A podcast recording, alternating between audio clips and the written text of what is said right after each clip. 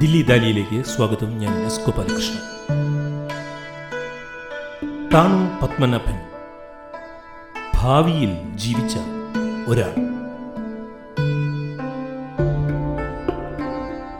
അന്തരിച്ച ഊർജതന്ത്ര ശാസ്ത്രജ്ഞൻ താണു പത്മനാഭന് ആദരം അർപ്പിച്ചുകൊണ്ടുള്ള പോഡ്കാസ്റ്റാണിത് താണു പത്മനാഭന്റെ സംഭാവനകളെക്കുറിച്ച് വിശദമായി നമ്മോട് സംസാരിക്കുന്നത് ഡോക്ടർ എൻ ഷാജിയാണ്. എറണാകുളം മഹാരാജാസ് കോളേജിൽ ഊർജതന്ത്ര അധ്യാപകനായിരുന്ന ഡോക്ടർ എൻ ഷാജി കേരളത്തിലെ അറിയപ്പെടുന്ന ജനകീയ ശാസ്ത്ര പ്രചാരകരിൽ ഒരാളാണ്. താണു പത്മനാഭൻ ഭാവിയിൽ ജീവിച്ച ഒരാൾ. അഭിമുഖ സംഭാഷണത്തിലേക്ക് സ്വാഗതം. Welcome to Delhi Daali doctor N Shaji വളരെ സന്തോഷമുണ്ട് ദില്ലി ദാലി എന്ന് പറയുന്ന പ്രോഗ്രാമിൽ താങ്കളെപ്പോലെ ഒരാൾ അതിഥിയായി എത്തിയതിൽ നമുക്കിന്ന് സംസാരിക്കാൻ ഉള്ള വിഷയം താണു പത്മനാഭനാണ്.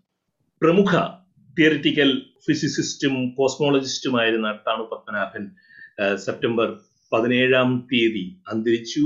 മലയാളത്തിലെ ഒട്ടുമിക്ക മാധ്യമങ്ങളിലും അദ്ദേഹത്തിന് അദ്ദേഹത്തിന്റെ സംഭാവനകളെ കുറിച്ച് വിശദമായ പഠനങ്ങളും അഭിപ്രായങ്ങളും എല്ലാം വന്നു കഴിഞ്ഞിട്ടുണ്ട്. വളരെ സങ്കീർണമായ ഒരു വിഷയത്തിൽ സ്വന്തം സർഗജീവിതം ഒഴിഞ്ഞുവെച്ച ഒരു വലിയ ശാസ്ത്രജ്ഞനാണ് തണു പത്മനാഭൻ. ഗുരുത്വാകർഷണത്തെക്കുറിച്ചും ഫിസിക്കൽ കോസ്മോളജിയെ കുറിച്ചും ഘടനാ നിർമ്മിതിയെക്കുറിച്ചും ക്വാണ്ടം ഗ്രാവിറ്റിയെ കുറിച്ചും എല്ലാം പിന്നെ നിത്യവിസ്മയമായിട്ടുള്ള ഈ പ്രപഞ്ചത്തെക്കുറിച്ചുമൊക്കെ ആഴത്തിൽ മനസ്സിലാക്കിയ ഒരു ലോക ശാസ്ത്രജ്ഞനായിരുന്നു താൻ പത്മനാഭൻ.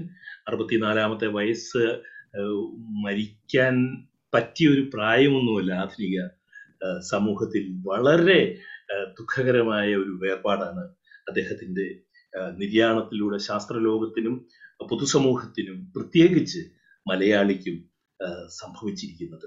എന്നെ പോലെയുള്ള ഒരു സാധാരണക്കാരന് മനസ്സിലാകാത്ത വിഷയമാണ് അദ്ദേഹം പഠിച്ചതും പറഞ്ഞതും. സമർപ്പിത ചേതസ്സായിട്ടുള്ള ഒരു പുരുഷായുസ്സിന് മാത്രമേ അദ്ദേഹത്തിനെ ആഴത്തിൽ മനസ്സിലാക്കാൻ കഴിയൂ എന്നും ഞാൻ വിശ്വസിക്കുന്നു. എങ്കിൽ പോലും സാധാരണ ജനകീയ ശാസ്ത്ര പ്രസ്ഥാനങ്ങളിൽ സജീവമായിട്ടുള്ള ഡോക്ടർ ഷാജിക്ക് സാധാരണ ആളുകൾക്ക് മനസ്സിലാകുന്ന വിധത്തിൽ കുറെയെങ്കിലും താണു പത്മനാഭന്റെ മഹത്തായ സംഭാവനകളെ കുറിച്ച് പറയാൻ കഴിയുമെന്ന് ഞാൻ പ്രതീക്ഷിക്കുകയാണ്.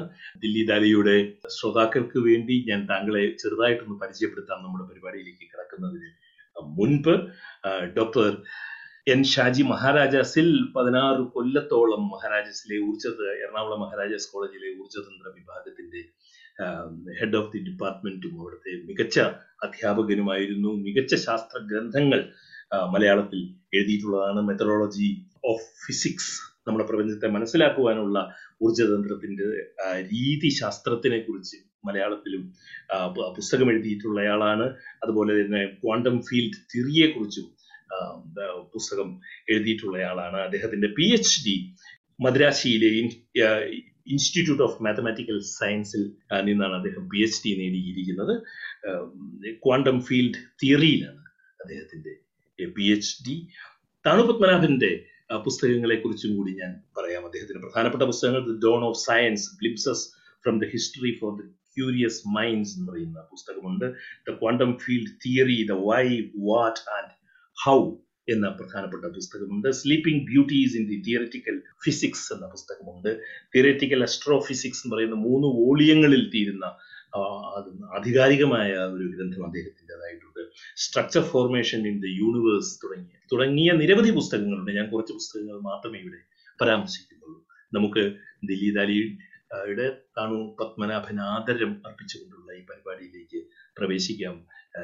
Thank you doctor N Shaji for joining Delhi ദാലി താണു പത്മനാഭൻ ഏറ്റവും പ്രധാനപ്പെട്ട സംഭാവനയായി താങ്കൾ കാണുന്നത് എന്താണ് താണു പത്മനാഭന്റെ ഏറ്റവും പ്രധാനപ്പെട്ട സംഭാവന എന്താണെന്ന് ചോദിച്ചു കഴിഞ്ഞാൽ എനിക്ക് തോന്നുന്നത് അദ്ദേഹം ഏറ്റവും ഒടുവിൽ ചെയ്തത് അല്ലെങ്കിൽ ചെയ്തുകൊണ്ടിരിക്കുന്ന എമർജന്റ് ഗ്രാവിറ്റി എന്നുള്ള വർക്കാണ് ഏറ്റവും പ്രധാനപ്പെട്ടതായി മാറാൻ പോകുന്നതെന്ന് ഞാൻ വിചാരിക്കുന്നു. കാരണം അതിന്റെ അവസാന വാക്ക് പറയാൻ ഇപ്പോഴും സയൻസ് ആയിട്ടില്ല.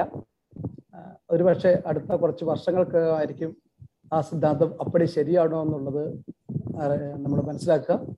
അത് ശരിയാണെങ്കിൽ അത് ശരിയാണെങ്കിൽ അത് ഈ ഫിസിക്സിൽ തന്നെ വിപ്ലവ വിപ്ലവകരമായ ഒരു ഒരു മാറ്റമായിരിക്കും കൊണ്ടുവരിക. പലരും പറഞ്ഞ പോലെ ഗുരുത്വാകർഷം സംബന്ധിച്ചിട്ട് ആയിരത്തി അറുന്നൂറ്റി അറുപത്തഞ്ചിനോട് അടുപ്പിച്ച് ഐസക് ന്യൂട്ടൺ അദ്ദേഹവും ഒരു ഇരുപത്തിമൂന്നോ ഇരുപത്തിനാല് വയസ്സുള്ളപ്പോഴാണ് ഗുരുത്വാകർഷം സംബന്ധിച്ചുള്ള സിദ്ധാന്തം ഉണ്ടാക്കിയത്. പിന്നീട് ആൽബർട്ട് ഐൻസ്റ്റൈൻ ഒരു ഇരുന്നൂറ്റി അമ്പത് വർഷത്തിന് ശേഷം രണ്ടായിരത്തി പതിനഞ്ചിൽ ആപേക്ഷ സിദ്ധാന്തം അവതരിപ്പിച്ചു. അതുവഴിയാണ് ഗുരുത്വാകർഷണത്തെ ഇപ്പോൾ നമ്മൾ മനസ്സിലാക്കുന്നത്.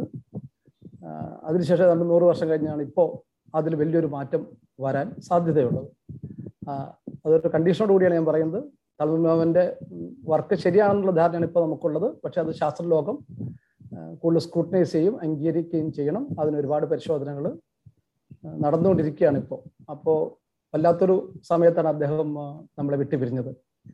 കുറച്ചു വർഷം കൂടി തീർച്ചയായിട്ടും ജീവിച്ചിരിക്കുന്നത് സയൻസിന് ആവശ്യമായിരുന്നു. അദ്ദേഹത്തിന് കുടുംബത്തിന് ഉപരിയായിട്ട് സയൻസിന് ഞാൻ കേരളത്തിനെന്ന് പോലും പറയുന്നില്ല ലോകശാസ്ത്രത്തിന് അത് വളരെ ആവശ്യമായിരുന്നു. കാരണം അദ്ദേഹവും അദ്ദേഹത്തിന്റെ ശിഷ്യരും കൂടിയിട്ട് വലിയൊരു ഒരു വിപ്ലവം നടത്തിക്കൊണ്ടിരിക്കുകയാണ് നമ്മുടെ ഒരു ധാരണ. അത് പൂർത്തീകരിക്കാൻ കഴിഞ്ഞില്ല. എന്താണ് എമർജിങ് ഗ്രാവിറ്റി എന്നുള്ളത് എനിക്ക് മനസ്സിലാകുന്ന രീതിയിൽ ഞാൻ എന്റെ ഡിഗ്രി ക്ലാസ്സിൽ ഫിസിക്സ് പഠിച്ചതാണ്. അതിനുശേഷം ഫിസിക്സ് ഞാൻ പഠിച്ചിട്ടില്ല. പിന്നെ ഒരു പൊതുവായ താല്പര്യം മാത്രമേ ഊർജതന്ത്രത്തിനോടുമൊക്കെ ഉള്ളൂ. എനിക്ക് മനസ്സിലാകുന്ന രീതിയിൽ എന്താണ് അദ്ദേഹത്തിന്റെ എമർജിങ് ഗ്രാവിറ്റി എന്ന മേഖല? ഞാനൊന്ന് ശ്രമിച്ചു നോക്കാം. കാരണം ഞാനിത് പഠിക്കാൻ വേണ്ടി കുറച്ച് ശ്രമിച്ചിരുന്നു. അതിന് കാരണം എന്താണെന്ന് വെച്ച് കഴിഞ്ഞാൽ അതിനുശേഷം സാക്ഷാത് തണുപ്പ് അഭിനവനോട് എന്നോട് സംസാരിച്ചൊരു ഇന്റർവ്യൂ നടത്താൻ ആഗ്രഹം ഉണ്ടായിരുന്നു അപ്പൊ അതിന്റെ പ്രിപ്പറേഷൻ ആയിട്ട് ഞാൻ കുറച്ച് വായിച്ചിരുന്നു. അപ്പോഴാണ് പെട്ടെന്ന് ആരും പ്രതീക്ഷിക്കാതെ പെട്ടെന്ന് അദ്ദേഹം കുറച്ച് മിനിറ്റ് കൊണ്ട് നടന്ന മരണമാണ്. പെട്ടെന്ന് കുഴഞ്ഞു വീണ മരിക്കുകയായിരുന്നു അപ്പോ ഞാനൊരു ചെറിയ ഉദാഹരണത്തിൽ തുടങ്ങാം.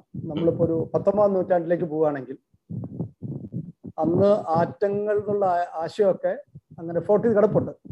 ഡാൾട്ടനൊക്കെ പറഞ്ഞിട്ട്. പക്ഷെ അത് പൊതുവെ ആൾക്കാർ അംഗീകരിച്ചു. അതൊരു ഒരു ഒരു എന്താ പറയുക ഒരു ഹൈപ്പോത്തസിസ് എന്നൊക്കെ പറഞ്ഞ് അങ്ങനെ കിടക്കുന്നു. അല്ലാതെ ആറ്റത്തിനെ കാണാൻ പറ്റുമെന്നോ അല്ലെങ്കിൽ ആറ്റത്തിനെ കുറിച്ച് വിശദമായിട്ട് അറിയാൻ പറ്റുമെന്നൊന്നും ആൾക്കാർ വിചാരിച്ചിട്ടില്ല. ആ സമയത്ത് ബോൾസ്മാൻ എന്ന് പറയുന്ന ആസ്ട്രിയക്കാരനായുള്ള ഒരു ശാസ്ത്രജ്ഞൻ അദ്ദേഹം താപത്തെ താപത്തെക്കുറിച്ചുള്ള ഒരു സിദ്ധാന്തം കൊണ്ടുവന്നു. അതിനു മുമ്പ് താപം എന്താ സത്യത്തിൽ അറിയില്ലായിരുന്നു കൃത്യമായിട്ട്. പണ്ട് ധരിച്ചിരുന്നത് ഇപ്പോൾ ഇപ്പൊ ഒരു വസ്തു കത്തുക എന്ന് വെച്ച് കഴിഞ്ഞാൽ അതിനകത്ത് എന്തോ ഒരു ആന്തരിക സംഭവം അടങ്ങിയിരിക്കുന്നുണ്ട്. ഫോജിസ്റ്റോൺ എന്നൊക്കെ വിളിച്ചിരുന്നു. അത് പുറത്തേക്ക് പോകുന്നതാണ് കത്തുക എന്നാണ് വിചാരിച്ചിരുന്നത്. പിന്നീട് മനസ്സിലായി അത് ശരിയല്ല എന്നുള്ളത്. കാരണം എന്താണെന്ന് വെച്ച് കഴിഞ്ഞാൽ അങ്ങനെയാണെങ്കിൽ കത്തുമ്പോൾ ഭാരം കുറയണം. അങ്ങനെ ധാരണ തോന്നുന്നത് കാരണം ഒരു ഒരു കടലാസ് കത്തുമ്പോൾ ആ പ്രോജിസ്റ്റോൺ ഒക്കെ പുറത്തേക്ക് പോകുന്നു. ബാക്കി ചാരമാണ് അതിനകത്ത് അവശേഷിക്കുന്നത്. അപ്പോൾ പ്രോജിസ്റ്റോൺ പുറത്തേക്ക് പോകുന്നത് ധരിച്ചിരുന്നത്. പക്ഷെ അതുപോലെ പ്രോസസ് തന്നെയാണ് തുരുമ്പിക്കൽ എന്നൊക്കെ പറയുന്നത് ഒരുതരം കത്തലാണ്. കെമിസ്ട്രിക്കാരെ സംബന്ധിച്ചിടത്തോളം. പക്ഷെ തുരുമ്പൊക്കെ പിടിക്കുമ്പോൾ സംഗതി മാസം കൂടുക ചെയ്യാം. സത്യത്തിൽ ഒരു പേപ്പർ കത്തുമ്പോഴും മാസം കൂടുക ചെയ്യണം. കാരണം പുറത്തേക്ക് പോകുന്ന കാർബൺ ഡൈ ഓക്സൈഡ് മാസം കൂട്ടിക്കഴിഞ്ഞാൽ കുറെ കുറെയെല്ലാം കൂട്ടുക ചെയ്യുന്നത്. അപ്പൊ അങ്ങനെയൊക്കെ ഈ കൃത്യമായിട്ട് മാസം കലർന്നു കഴിഞ്ഞപ്പോൾ പ്രൊജിസ്റ്റോൺ സിദ്ധാന്തം ഇല്ലാതെയായി പിന്നെ ഉണ്ടായിരുന്നത് കലോറിഫിക് തിയറി എന്ന് ഒരു സംഭവമാണ് അതായത് ഒരു ഒരു സാധനം ഇങ്ങനെ ചൂടുള്ള വസ്തുക്കളിൽ തണുത്ത വസ്തുക്കളിലേക്ക് ഒഴുകുകയൊക്കെ ചെയ്യുന്ന ഒരു സാധനമാണ് കലോറിഫിക് എന്നൊക്കെ പറയുന്നത്. അപ്പോഴും അത് തന്മാത്ര ആറ്റുമായിട്ടൊന്നും ബന്ധമുണ്ടെന്ന് ആരും ധരിച്ചിരുന്നില്ല കാരണം തന്മാത്ര ആറ്റത്തിനൊന്നും കാണാൻ പറ്റുന്നൊന്നും ആരും വിചാരിച്ചിരുന്നില്ല. അപ്പോ ബോൾസ്മാനാണ് മനസ്സിലാക്കിയത് കലോറിഫിക് തിയറിയും ശരിയാവില്ല കാരണം അതിന്റെ ബേസിക് നിയമങ്ങളൊക്കെ വിശദീകരിക്കാൻ കലോറിഫിക് തിയറിക്കും പറ്റില്ല. അതിന്റെ കഥയിലേക്ക് ഞാൻ മുഴുവൻ പോകുന്നില്ല അപ്പോൾ നമ്മൾ വിഷയം മാറിപ്പോ ബോൾസ്മാൻ ഈ തെർമോഡൈനാമിക്സിലെ പഠനങ്ങൾ മനസ്സിലാക്കി. മൈക്രോസ്കോപ്പ് സൂക്ഷ്മ ലോകത്ത് വേറെ എന്തോ ഉണ്ടാവണം. പ്രത്യേകമുള്ള പ്രത്യേക ആറ്റങ്ങളെ കുറിച്ചൊന്നും ബോൾസ്മാന് പറയാൻ പറ്റില്ല പക്ഷെ ചെറിയ ചെറിയ ചെറിയ സംഗതികൾ ഉണ്ടാവണം. അതിന്റെ ഫിസിക്കാർ പക്ഷെ ഡിഗ്രീസ് ഓഫ് ഫ്രീഡം എന്നൊക്കെ പറയും. അതിനുള്ള ചില തന്മാത്രകൾക്ക് അകത്തുള്ള ചില വസ്തുക്കൾക്ക് ചലിക്കാനൊക്കെ പറ്റണം അങ്ങനെയാണെങ്കിലും മാത്രമേ ഊർജത്തിന് അക്കൗണ്ട് ചെയ്യാൻ പറ്റുള്ളൂ. ബോൾസ്മാൻ അത് പറഞ്ഞപ്പോൾ പലർക്കും സ്വീകാര്യമായില്ല പക്ഷെ പിന്നീട് ബോൾസ്മാൻ പറഞ്ഞത് ശരിയാണെന്ന് തോന്നുന്നു. അതിൽ ആൽബർട്ട് ഐൻസ്റ്റൈൻ സഹായിച്ചത് അതായത് അഞ്ചിൽ ആൽബർട്ട് ഐൻസ്റ്റൈൻ ആണ് ഈ ബ്രൗണിയൻ മോഷൻ എന്ന് പറയുന്നത് അതായത് വളരെ സൂക്ഷ്മമായിട്ട് നമ്മൾ ഒരു ഒരു ജലത്തുള്ളി നിരീക്ഷിച്ചു കഴിഞ്ഞാൽ അതിനകത്ത് ചെറിയ കാർബണിന്റെ പൊടിയൊക്കെ ഇട്ട് കഴിഞ്ഞാൽ അങ്ങോട്ടും ഇങ്ങോട്ട് നീങ്ങുന്നതാണ്. അത് തന്മാത്രകൾ തമ്മിൽ ഇടിച്ചിട്ടാണ് നമ്മളത് ഐൻസ്റ്റൈൻ മനസ്സിലാക്കിയിട്ട് അതിന്റെ തീരെയൊക്കെ ഉണ്ടാക്കി. അതിനുശേഷമാണ് ആറ്റം എന്നുള്ളത് പൊതുവെ അക്സെപ്റ്റഡ് ഇപ്പൊ നമുക്ക് ആറ്റത്തിനെ കാണാൻ പറ്റിയ മൈക്രോസ്കോപ്പുകളൊക്കെ ഉണ്ട്. അപ്പോ ആറ്റത്തിനെ കുറിച്ച് അറിയുന്നതിന് മുമ്പ് തന്നെ ബോൾസ്മാൻ ഈ താപം വിശദീകരിക്കണമെങ്കിൽ ആറ്റങ്ങൾ അല്ലെങ്കിൽ തന്മാ- തന്മാത്രകൾ പോലെ ഒരു സംഗതി നമ്മുടെ വായുവിലും വസ്തുക്കളിലും ഒക്കെ ഉണ്ടാവണമെന്ന് വിചാരിച്ചിരുന്നു. അപ്പോൾ നമ്മളിപ്പോൾ ഉദാഹരണത്തിന് ഒരു വസ്തുവിന്റെ ഇലാസ്തികതയെ കുറിച്ച് പറയാന്ന് വിചാരിക്കാം. ഒരു റബ്ബർ ബാൻഡ് വലിക്കുമ്പോൾ നീളുന്നു തിരിച്ചു ചുരുങ്ങുന്നു ഒരു വസ്തു വളയ്ക്കുമ്പോൾ ഒരു അമ്പ് വളയ്ക്കുമ്പോൾ അതിന് ഊർജം കിട്ടുന്നു. അത് നമ്മൾ വിശദീകരിക്കുന്നത് തന്മാത്ര ആറ്റുപച്ചിട്ടൊന്നുമല്ല. ഒരു ഒരു ഒരു വെള്ള ഒരു പൈപ്പിലൂടെ വെള്ളം എടുക്കുന്ന ഒരു പ്ലംബർ അതിനുവേണ്ടി ഡിസൈൻ ഒക്കെ ചെയ്യുമ്പോൾ അത് തന്മാത്രയാണോ എന്നൊന്നും അറിയില്ല. അത് കണ്ടിന്യൂസ് വസ്തുവായിട്ട് വിചാരിച്ചിട്ടാണ് നമ്മൾ ചെയ്യുന്നത്. അപ്പോൾ നമ്മുടെ സ്ഥൂല ലെവലിൽ നോക്കുമ്പോൾ ആറ്റത്തിനെയും ഇതിലൊന്നും കാണുന്നില്ല. പക്ഷെ സൂക്ഷ്മ ഇതിൽ ഈ ആറ്റങ്ങളും തന്മാത്രകളൊക്കെ ഉണ്ട്. ഇതേപോലെ ഇതേ സംഭവം നമ്മുടെ സ്ഥലം അല്ലെങ്കിൽ സ്പേസ് എന്ന് പറയുന്നതിനും ബാധകമാണെന്നാണ് ഏഹ് നമ്മുടെ താണു പത്മനാഭന്റെ ഒരു സിദ്ധാന്തം. അതായത് ഒരർത്ഥത്തിന് വേണമെങ്കിൽ സ്പേസിന്റെ ആറ്റംസ് എന്ന് പറയാം. പക്ഷെ ഇവിടെ ആറ്റം എന്നുള്ള വേറെ അർത്ഥത്തിലാണ് അപ്പോൾ. തെറ്റിദ്ധാരണ ഉണ്ടാക്കരുത്. സ്പേസിന്റെ ആറ്റം എന്നുള്ളൊരു ഇത് വേണമെങ്കിൽ പറയാം. അപ്പോ നമ്മൾ കാണുന്നത് ഈ ഐൻസ്റ്റൈന്റെ തീരോ ഓഫ് ഗ്രാവിറ്റി ആയിട്ട് കാണുന്നത് ആ, സ്ഥൂല ലോകത്താണ്. വളരെ സൂക്ഷ്മ ലോകത്ത് പോയി കഴിഞ്ഞാൽ ഗ്രാവിറ്റി എന്ന് പറഞ്ഞ ഒരു- ഒരു സംഭവമൊന്നുമില്ല. അതായത് ഇപ്പോ താപനില എന്ന് പറഞ്ഞ വാക്ക് നമ്മൾ ഉപയോഗിക്കുമല്ലോ ടെമ്പറേച്ചർ നമുക്ക് പനിയാണെന്നൊക്കെ ടെമ്പറേച്ചർ ഒക്കെ നോക്കും. അത് തന്മാത്ര മോളിക്യൂൾസ് ചേർന്നിട്ടുള്ള സംഭവം ആയിരിക്കണം കാരണം നമ്മുടെ ശരീരം എന്ന് പറയുന്നത് തന്മാത്ര ആറ്റങ്ങളെല്ലാം ചേർന്നതാണെങ്കിൽ പിന്നെ താപനിലയ്ക്ക് ഒരു അർത്ഥമാണ്. പക്ഷെ ഒരു മോളിക്യൂളിന്റെ താപനില എത്രയാണെന്ന് ചോദിച്ചു കഴിഞ്ഞാൽ അതിന് വലിയ അർത്ഥമൊന്നുമില്ല. കാരണം മോളിക്യൂൾ ചലിച്ചുകൊണ്ടിരിക്കുന്നത് മാത്രമേ ഉള്ളൂ. കുറെ ചലനങ്ങൾ ഒരുമിച്ചെടുത്തിട്ട് അതിന്റെ ഒരു ഒരു ശരാശരിയൊക്കെ വെച്ചിട്ടാണ് നമ്മൾ താപനില പറയുന്നത്. ഇതുപോലെ തന്നെയാണ് പ്രഷർ എന്ന് പറഞ്ഞ ഒരു സംഗതി. നമുക്ക് ഇവിടെ ഒരു അറ്റ്മോസ്ഫിയർ പ്രഷർ എന്ന് പറഞ്ഞ ഒരു സംഗതി ഫീൽ ചെയ്യുന്നുണ്ട്. അതിനേക്കാളും കൂടുതൽ പ്രഷർ ഉണ്ടാവുന്നതാണ് ബ്ലഡ് പ്രഷറൊക്കെ വഴി നമ്മൾ ചെക്ക് ചെയ്യുകയൊക്കെ ചെയ്യുന്നത്. അപ്പോൾ ഈ പ്രഷർ എന്ന് പറയുന്നതും യഥാർത്ഥത്തിൽ തന്മാത്രകൾ അങ്ങോട്ടും ഇങ്ങോട്ടും ഒക്കെ ചലിക്കുകയും ഇടിക്കുകയൊക്കെ ചെയ്യുമ്പോൾ ഉള്ള ഒരു സംവേഗത്തിന്റെ മാറ്റത്തിൽ നിന്നൊക്കെയാണ് നമ്മൾ പ്രഷർ അളക്കുന്നത്. പക്ഷെ നമ്മൾ പ്രഷറിനെ കുറിച്ച് പ്രഷർ ആയിട്ടാണ് നമ്മളൊരു ഒരു സ്ഥൂലത്തിൽ ഒരു വസ്തുവിനെ കാണുമ്പോൾ അതിന്റെ പ്രഷർ നമുക്ക് അളക്കാൻ പറ്റും. നമ്മുടെ ഉപകരണങ്ങളൊക്കെ വെച്ചിട്ട്. പക്ഷെ അതിന് തന്മാത്ര മൊളിക്കുളം നമ്മൾ കാണുന്നില്ല. അപ്പൊ അത് ഇപ്പൊ പ്രഷർ എന്ന് പറയുന്നത് ഇപ്പൊ ഒരു എമർജന്റ് ഫിനോമിനിയാണെന്ന് പറയും. ഇലാസ്തികത എന്ന് പറയുന്നത് ഒരു എമർജന്റ് ഫിനോമിനിയാന്ന് പറയും. അടിസ്ഥാന തരത്തിൽ ആറ്റത്തിന്റെ മോളിക്കുലർ ലെവലിൽ അത്തരം സംഭവങ്ങളില്ല. പക്ഷെ അതിന്റെ ചലനങ്ങളിൽ നിന്ന് ഈ ഒരു പ്രതീതി നമുക്ക് ഉണ്ടാകുന്നു. അതുപോലെ വളരെ ചെറുതായിട്ട് വളരെ ചെറുതെന്ന് വെച്ചാൽ നമുക്ക് ഇമാജിൻ ചെയ്യാൻ പറ്റുന്ന ചെറുതായിരിക്കും. ഒരു ഒരു സ്ക്വയർ സെന്റിമീറ്ററിൽ തന്നെ ഒന്നിട്ട് ഒരു പത്ത് അറുപത് എഴുപത് പൂജ്യം ഒക്കെ ഇടുന്ന അത്രയും എണ്ണം സ്പേസ് ആറ്റംസ് ഒക്കെ പോലുള്ള സംഗതികൾ ഉണ്ടാകാം. അതിൽ അവ അവ- അവരുടെ ലോകത്ത് ഗ്രാവിറ്റി ഒന്നുമില്ല. ഒരർത്ഥത്തിൽ അത് എമർജ് ചെയ്യുന്ന ഒരു സംഭവമാണ് ഗ്രാവിറ്റി എന്നുള്ളതാണ്. അപ്പോൾ കുറെ വർഷമായിട്ട് ശാസ്ത്രജ്ഞന്മാര് ശ്രമിച്ചുകൊണ്ടിരിക്കുന്ന സംഗതിയാണ് ഈ ഐൻസ്റ്റൈന്റെ ആപേക്ഷിക സിദ്ധാന്തം. അതായത് അതാണ് ഗ്രാവിറ്റിയുമായിട്ട് ബന്ധപ്പെട്ടത്. അതും ക്വാണ്ടം മെക്കാനിക്സും രണ്ടും വളരെ നല്ല തിയറീസ് ആണ്. പക്ഷെ രണ്ടും തമ്മിൽ യോജിച്ചു പോവില്ല. രണ്ടും തമ്മിൽ ഇണക്ക് ഇണക്കാൻ വേണ്ടിയിട്ട് ഒരുപാട് വർഷമായിട്ട്. അതായത് എനിക്ക് തോന്നുന്നത് ഒരു ക്വാണ്ടം ക്യാൻസർ ഉണ്ടായ കാലം മുതൽ ഒരു പത്ത് എൺപത് തൊണ്ണൂറ് വർഷമായിട്ട് ആൾക്കാർ പലരും ശ്രമിച്ചുകൊണ്ടിരിക്കുന്ന ഒരു കാര്യമാണത്. അപ്പോ ഈ തണുപ്പ് ബ്രാവിന്റെ ആശയം ശരിയാണെങ്കിൽ നമ്മൾ തെറ്റായിട്ടുള്ള രീതിയിലാണ് അത് നോക്കുന്നത്. അതായത് അത് നമുക്ക് കുറെ ബേസിക് സംഗതികളിൽ ഈ സ്പേസിന്റെ ആറ്റംസ് ഉള്ള സംസ്കൃതി തോന്നിയാൽ ഓൾറെഡി അതൊരു ഒരു ക്വാണ്ടം രീതിയിലാണ് നമ്മളത് മനസ്സിലാക്കുന്നതിന്റെ പ്രശ്നമാണ്. ഇതാണ് ഞാൻ ചുരുക്കി പറഞ്ഞ എത്രത്തോളം മനസ്സിലാക്കാൻ പറ്റുന്ന എനിക്കറിയില്ല. ഇതാണ്. മനസ്സിലാകണം എന്ന് ഞാൻ വാശി പിടിക്കുകയായിരുന്നു. പക്ഷേ ഇത് കണ്ടുകൊണ്ടിരിക്കുന്ന ശാസ്ത്ര കുതുക്കികളായിട്ടുള്ള ആളുകൾക്ക് തീർച്ചയായിട്ടും എനിക്ക് മനസ്സിലാകുന്നതിലും കൂടുതൽ അത് മനസ്സിലാകുമെന്ന് എനിക്ക് ഉറപ്പാണ്. ഈ താണു പത്മനാഭനെ പാശ്ചാത്യ ശാസ്ത്രം അല്ലെങ്കിൽ ലോകശാസ്ത്രം എങ്ങനെയാണ് കണ്ടിരുന്നത്? അത് ഒന്ന് ഈ പാശ്ചാത്യ ശാസ്ത്രം എന്നൊക്കെ പറയണത് ഒരു ശരിയായിട്ടുള്ള രീതിയല്ല. മാത്രമല്ല പ്രത്യേകിച്ചും ഈ അസ്ട്രോണമിയിലൊക്കെ. അസ്ട്രോണമിക്കാര് എന്ന് പറഞ്ഞു കഴിഞ്ഞാൽ അത് അത് ഇപ്പൊ പത്മാവിന്റെ കയ്യിലെ വർക്കുകൾ ഗാലക്സി ഒക്കെയാണ് ഒരു പോയിന്റ് ആയിട്ട് എടുക്കുക ഒരു ഗാലക്സി എന്ന് പറഞ്ഞാൽ തന്നെ പത്ത് പതിനായിരം ഇരുപതിനായിരം കോടി നക്ഷത്രങ്ങൾ ഉണ്ടാവും അതെ അതൊരു അതെ. നക്ഷത്രം മാത്രമാണ് നമ്മുടെ നക്ഷത്രം. അതിലൊരു ചെറിയൊരു പൊട്ട് പോലുള്ള സാധനമാണ് ഭൂമി. അങ്ങനെയൊക്കെ ആലോചിക്കുന്നവർക്ക് ഇങ്ങനെ ഈ അപ്പോ അസ്ട്രോണമിയിൽ ഇപ്പൊ ഏതിപ്പോ ഞാൻ ഉദാഹരണം പറയുകയാണെങ്കിൽ ഇപ്പോ നാസയുടെ ഒരു ടെലിസ്കോപ്പ് വെച്ച് ചിത്രം എടുത്തു കഴിഞ്ഞാൽ നമുക്ക് നമുക്കത് ഫ്രീ ആയിട്ട് കിട്ടും. ഇന്ത്യയിലെ ടെലിസ്കോപ്പ് എടുത്ത് ആ ചിത്രം എടുത്താലും അവർക്ക് ഫ്രീ ആയിട്ട് കിട്ടും. അപ്പോൾ അസ്ട്രോണമിയിലൊക്കെ കംപ്ലീറ്റ് ഡാറ്റ കൈമാറ്റവും അതുപോലെ എല്ലാം തന്നെ ഇന്റർനാഷണൽ വർക്കുകളാണ് നടക്കുന്നത്. ഇപ്പൊ ഇവിടുന്ന് ഒരു ചെയ്യണമെങ്കിൽ പരീക്ഷ നടത്തുന്ന വേറെ ആളായിരിക്കും. അപ്പോൾ നമ്മളും ഒരുപാട് ഇൻവോൾവ് ആണ്. ഉം. പത്മനാഭനൊക്കെ റിസർച്ച് തുടങ്ങിയ കാലത്ത് തന്നെ ലോകശ്രദ്ധ നേടിയാണെന്ന് വേണ്ടി പറയാം. കാരണം അദ്ദേഹം ബി എസ് സിക്ക് പഠിക്കുമ്പോൾ തന്നെ ഒരു ഗവേഷണ പേപ്പർ പ്രസിദ്ധീകരിച്ചിരുന്നു. അത് പക്ഷേ ഇന്ത്യൻ ജേണലായിരുന്നു പ്രമാണ എന്ന് പറയുന്നത് ഇന്ത്യയിലെ ഏറ്റവും നല്ല ജേണലുകളിൽ ഒന്നിൽ അത് പബ്ലിഷ് ചെയ്തിരുന്നു. പിന്നെ അദ്ദേഹം ടി എഫ് ആർ ചെല്ലുമ്പോൾ ടി എഫ് ആർ തുടങ്ങിയ കാലം പോലെ അതൊരു അന്താരാഷ്ട്ര നിലവാരം പുലർത്തുന്ന സ്ഥാപനമാണ്. ഒരുപാട് പേര് വിദേശത്ത് അവിടെ വന്ന് അവിടെ കൊളാബറേറ്റ് ചെയ്യും. ഇവിടെ ഉള്ളവർ പുറത്തേക്ക് പോകും അങ്ങനെ നല്ലൊരു സംഗതിയായിരുന്നു. അപ്പൊ അത് പറഞ്ഞ അദ്ദേഹം നർലിക്കറിന്റെ കൂടിയാണ് ഗവേഷണം തുടങ്ങിയത്. തുടങ്ങിയ ഉടനെ തന്നെ സ്വന്തമായിട്ട് പേപ്പറുകൾ എഴുതാൻ തുടങ്ങി. അവിടെ ചേർന്ന മാസങ്ങൾക്കകം തന്നെ അവിടെ പെർമനന്റ് ജോലി റിസർച്ച് അസോസിയേറ്റ് എന്ന മറ്റേ പേരിൽ അവിടെ അദ്ദേഹത്തിന് ജോലി കൊടുത്തു.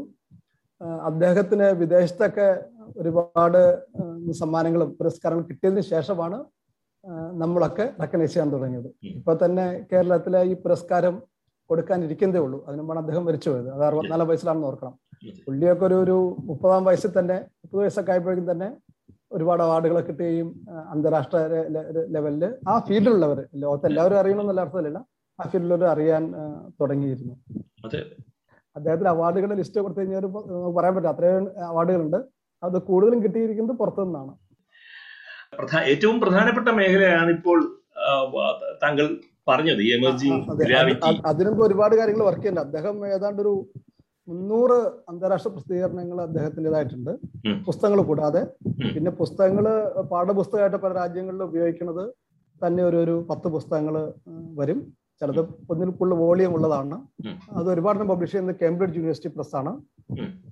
പല ഭാഷകളിലേക്കും അദ്ദേഹത്തിന്റെ പല പുസ്തകങ്ങളും പരിഭാഷപ്പെടുത്തിയിട്ടുണ്ട്. ഇപ്പോൾ ഞാനിപ്പോൾ കഴിഞ്ഞ ദിവസം വിക്കിപീഡിയ ഒന്ന് എടുത്ത് നോക്കി ചില കാര്യങ്ങൾ നോക്കാൻ വേണ്ടി. അപ്പോൾ വിക്കിപീഡിയയിൽ അസർബൈജാനിലെ ഭാഷയിൽ വരെ വിക്കിപീഡിയ ആ പേജ് ഉണ്ട്. പത്ത് ഭാഷകളിൽ താനൂതമ്മാനെ കുറിച്ച് വിക്കിപീഡിയയിൽ നമുക്ക് വായിക്കാൻ പറ്റും. അറബിക്കിലും ഇതിലൊക്കെ. അപ്പൊ അതൊക്കെ അപ്പൊ അതിന്റെ അർത്ഥം എന്താണ്? അതിപ്പോ ഈ മരിക്കുന്നതിന് മുമ്പ് കാണുന്ന സംഭവമാണല്ലോ ഈ വിക്കിപീഡിയ പേജിലൊക്കെ. അപ്പോ ആ നാടുകളിലുള്ളവർക്കൊക്കെ അറിയാവുന്നതുകൊണ്ടാണല്ലോ ആരെങ്കിലും വിക്കും അല്ലാതെ ഇപ്പൊ പതിനായിരം കാശ് കൊടുത്ത് ആ ഭാഷയിൽ എഴുതിപ്പിക്കുന്നതല്ലോ. അപ്പൊ അതിന്റെ അർത്ഥം നേരത്തെ തന്നെ അധികം ഇവർക്ക് അറിയാമായിരുന്നതാണ് അതെ. അദ്ദേഹത്തിന്റെ സംഭാവനകളെ കുറിച്ച് പറഞ്ഞതിന് ശേഷം എനിക്ക് താങ്കളോട് സംസാരിക്കാനുള്ള വിഷയം വർഷങ്ങളോളം കേരളത്തിലെ വിവിധ കോളേജുകളിലും പ്രത്യേകിച്ച് മഹാരാജാസ് കോളേജിലും കുട്ടികളെ ശാസ്ത്രം പഠിപ്പിച്ച ആളാണ്. കേരളത്തിൽ ജനകീയ ശാസ്ത്ര പ്രചാരണത്തിൽ പങ്കെടുക്കുന്ന ഒരാളാണ്. എനിക്കൊരു ഇദ്ദേഹം പറഞ്ഞതായിട്ട് ഞാൻ വായിച്ചിട്ടുണ്ട്. Science is an elitist activity എന്ന് താണു പത്മനാഭൻ പറഞ്ഞിട്ടുണ്ട്. ശാസ്ത്രം ജനകീയമാകുന്നതിന് പരിമിതികളില്ലേ? അത് അതൊക്കെ ഏത് ഏത് തരത്തിൽ നമ്മൾ നോക്കിക്കാണുന്നതിനനുസരിച്ചിരിക്കും. ഇപ്പൊ ചില കാര്യങ്ങൾ വരുമ്പോൾ അത് ജനകീയമായേ പറ്റുള്ളൂ. ഇപ്പൊ ഉദാഹരണത്തിന് നമ്മളിപ്പോ ആരോഗ്യ രംഗത്തെ ഗവേഷണം. വാക്സിനുകളെ കുറിച്ച് അതിന്റെ പ്രയോഗത്തെ കുറിച്ച് ജനങ്ങൾ അറിയുകയും അറിഞ്ഞേ തീരുള്ളൂ കാരണം എന്താ വെച്ചാൽ നമ്മുടെ ഒരു ജീവൻ മരണ പ്രശ്നം പോലെയുള്ള സംഗതിയാണ്. അതിലൊക്കെ മറ്റ് സംസ്ഥാനങ്ങളൊക്കെ താരതമ്യം ചെയ്ത് കഴിഞ്ഞാൽ കേരളത്തിൽ നല്ല പോലുള്ള ഒരു ഇതുണ്ട്. ഇപ്പോൾ വാക്സിനൊക്കെ ആൾക്കാർ കിട്ടാൻ വേണ്ടി ക്യൂ നിൽക്കുകയാണ്. അതിന്റെ മറ്റു പല സ്ഥലത്തും ആൾക്കാരെ നിർബന്ധിച്ചും അങ്ങോട്ട് പ്രലോഭിപ്പിച്ചൊക്കെയാണ് വാക്സിൻ കൊടുക്കുന്നത്. അതൊരു ഒരു കേരളത്തിലെ ഒരു ഒരു വലിയ മാറ്റവും നല്ല കാര്യവുമാണ്. പക്ഷെ എലൈറ്റ് എന്നുള്ള ഒരു പക്ഷെ ഉദ്ദേശം എന്താണെന്ന് വെച്ച് കഴിഞ്ഞാൽ ചില സംഗതി ഇപ്പോ ഇപ്പൊ ഇപ്പൊ താണുപത്മന്റെ വർക്കിനെ കുറിച്ച് ശരിക്കും മനസ്സിലാകണമെന്നുണ്ടെങ്കിൽ നമ്മൾ കുറെ വർഷം അതൊക്കെ പഠിച്ച് അതല്ല ഗണിതമൊക്കെ പഠിച്ചാലാണ് ശരിയായ അർത്ഥത്തിൽ അത് മനസ്സിലാവുള്ളൂ. ഇപ്പൊ ഞാൻ പറഞ്ഞതൊക്കെ ഒരു തരം എന്താ പറയാ ഹാൻഡ് വേവിംഗ് ഫിസിക്സ് സയൻസുകാർ പറയുന്ന ഒരു രീതിയിലാണ് വിശദീകരിച്ചത്. അപ്പൊ അർത്ഥത്തിൽ അത് എലൈറ്റ് ഇതാവും. കാരണം എനിക്ക് മിസ് ചെയ്തു ഇപ്പൊ പറഞ്ഞത്. ഞാൻ പറയണത് ഇപ്പൊ ഞാൻ വിശദീകരിച്ചൊക്കെ ഒരു ഹാൻഡ് വേവിംഗ് അത് കൈയൊക്കെ കഴിച്ചിട്ട് അങ്ങനെ ഒരു നമ്മൾ വിശദീകരിക്കുകയാണ്.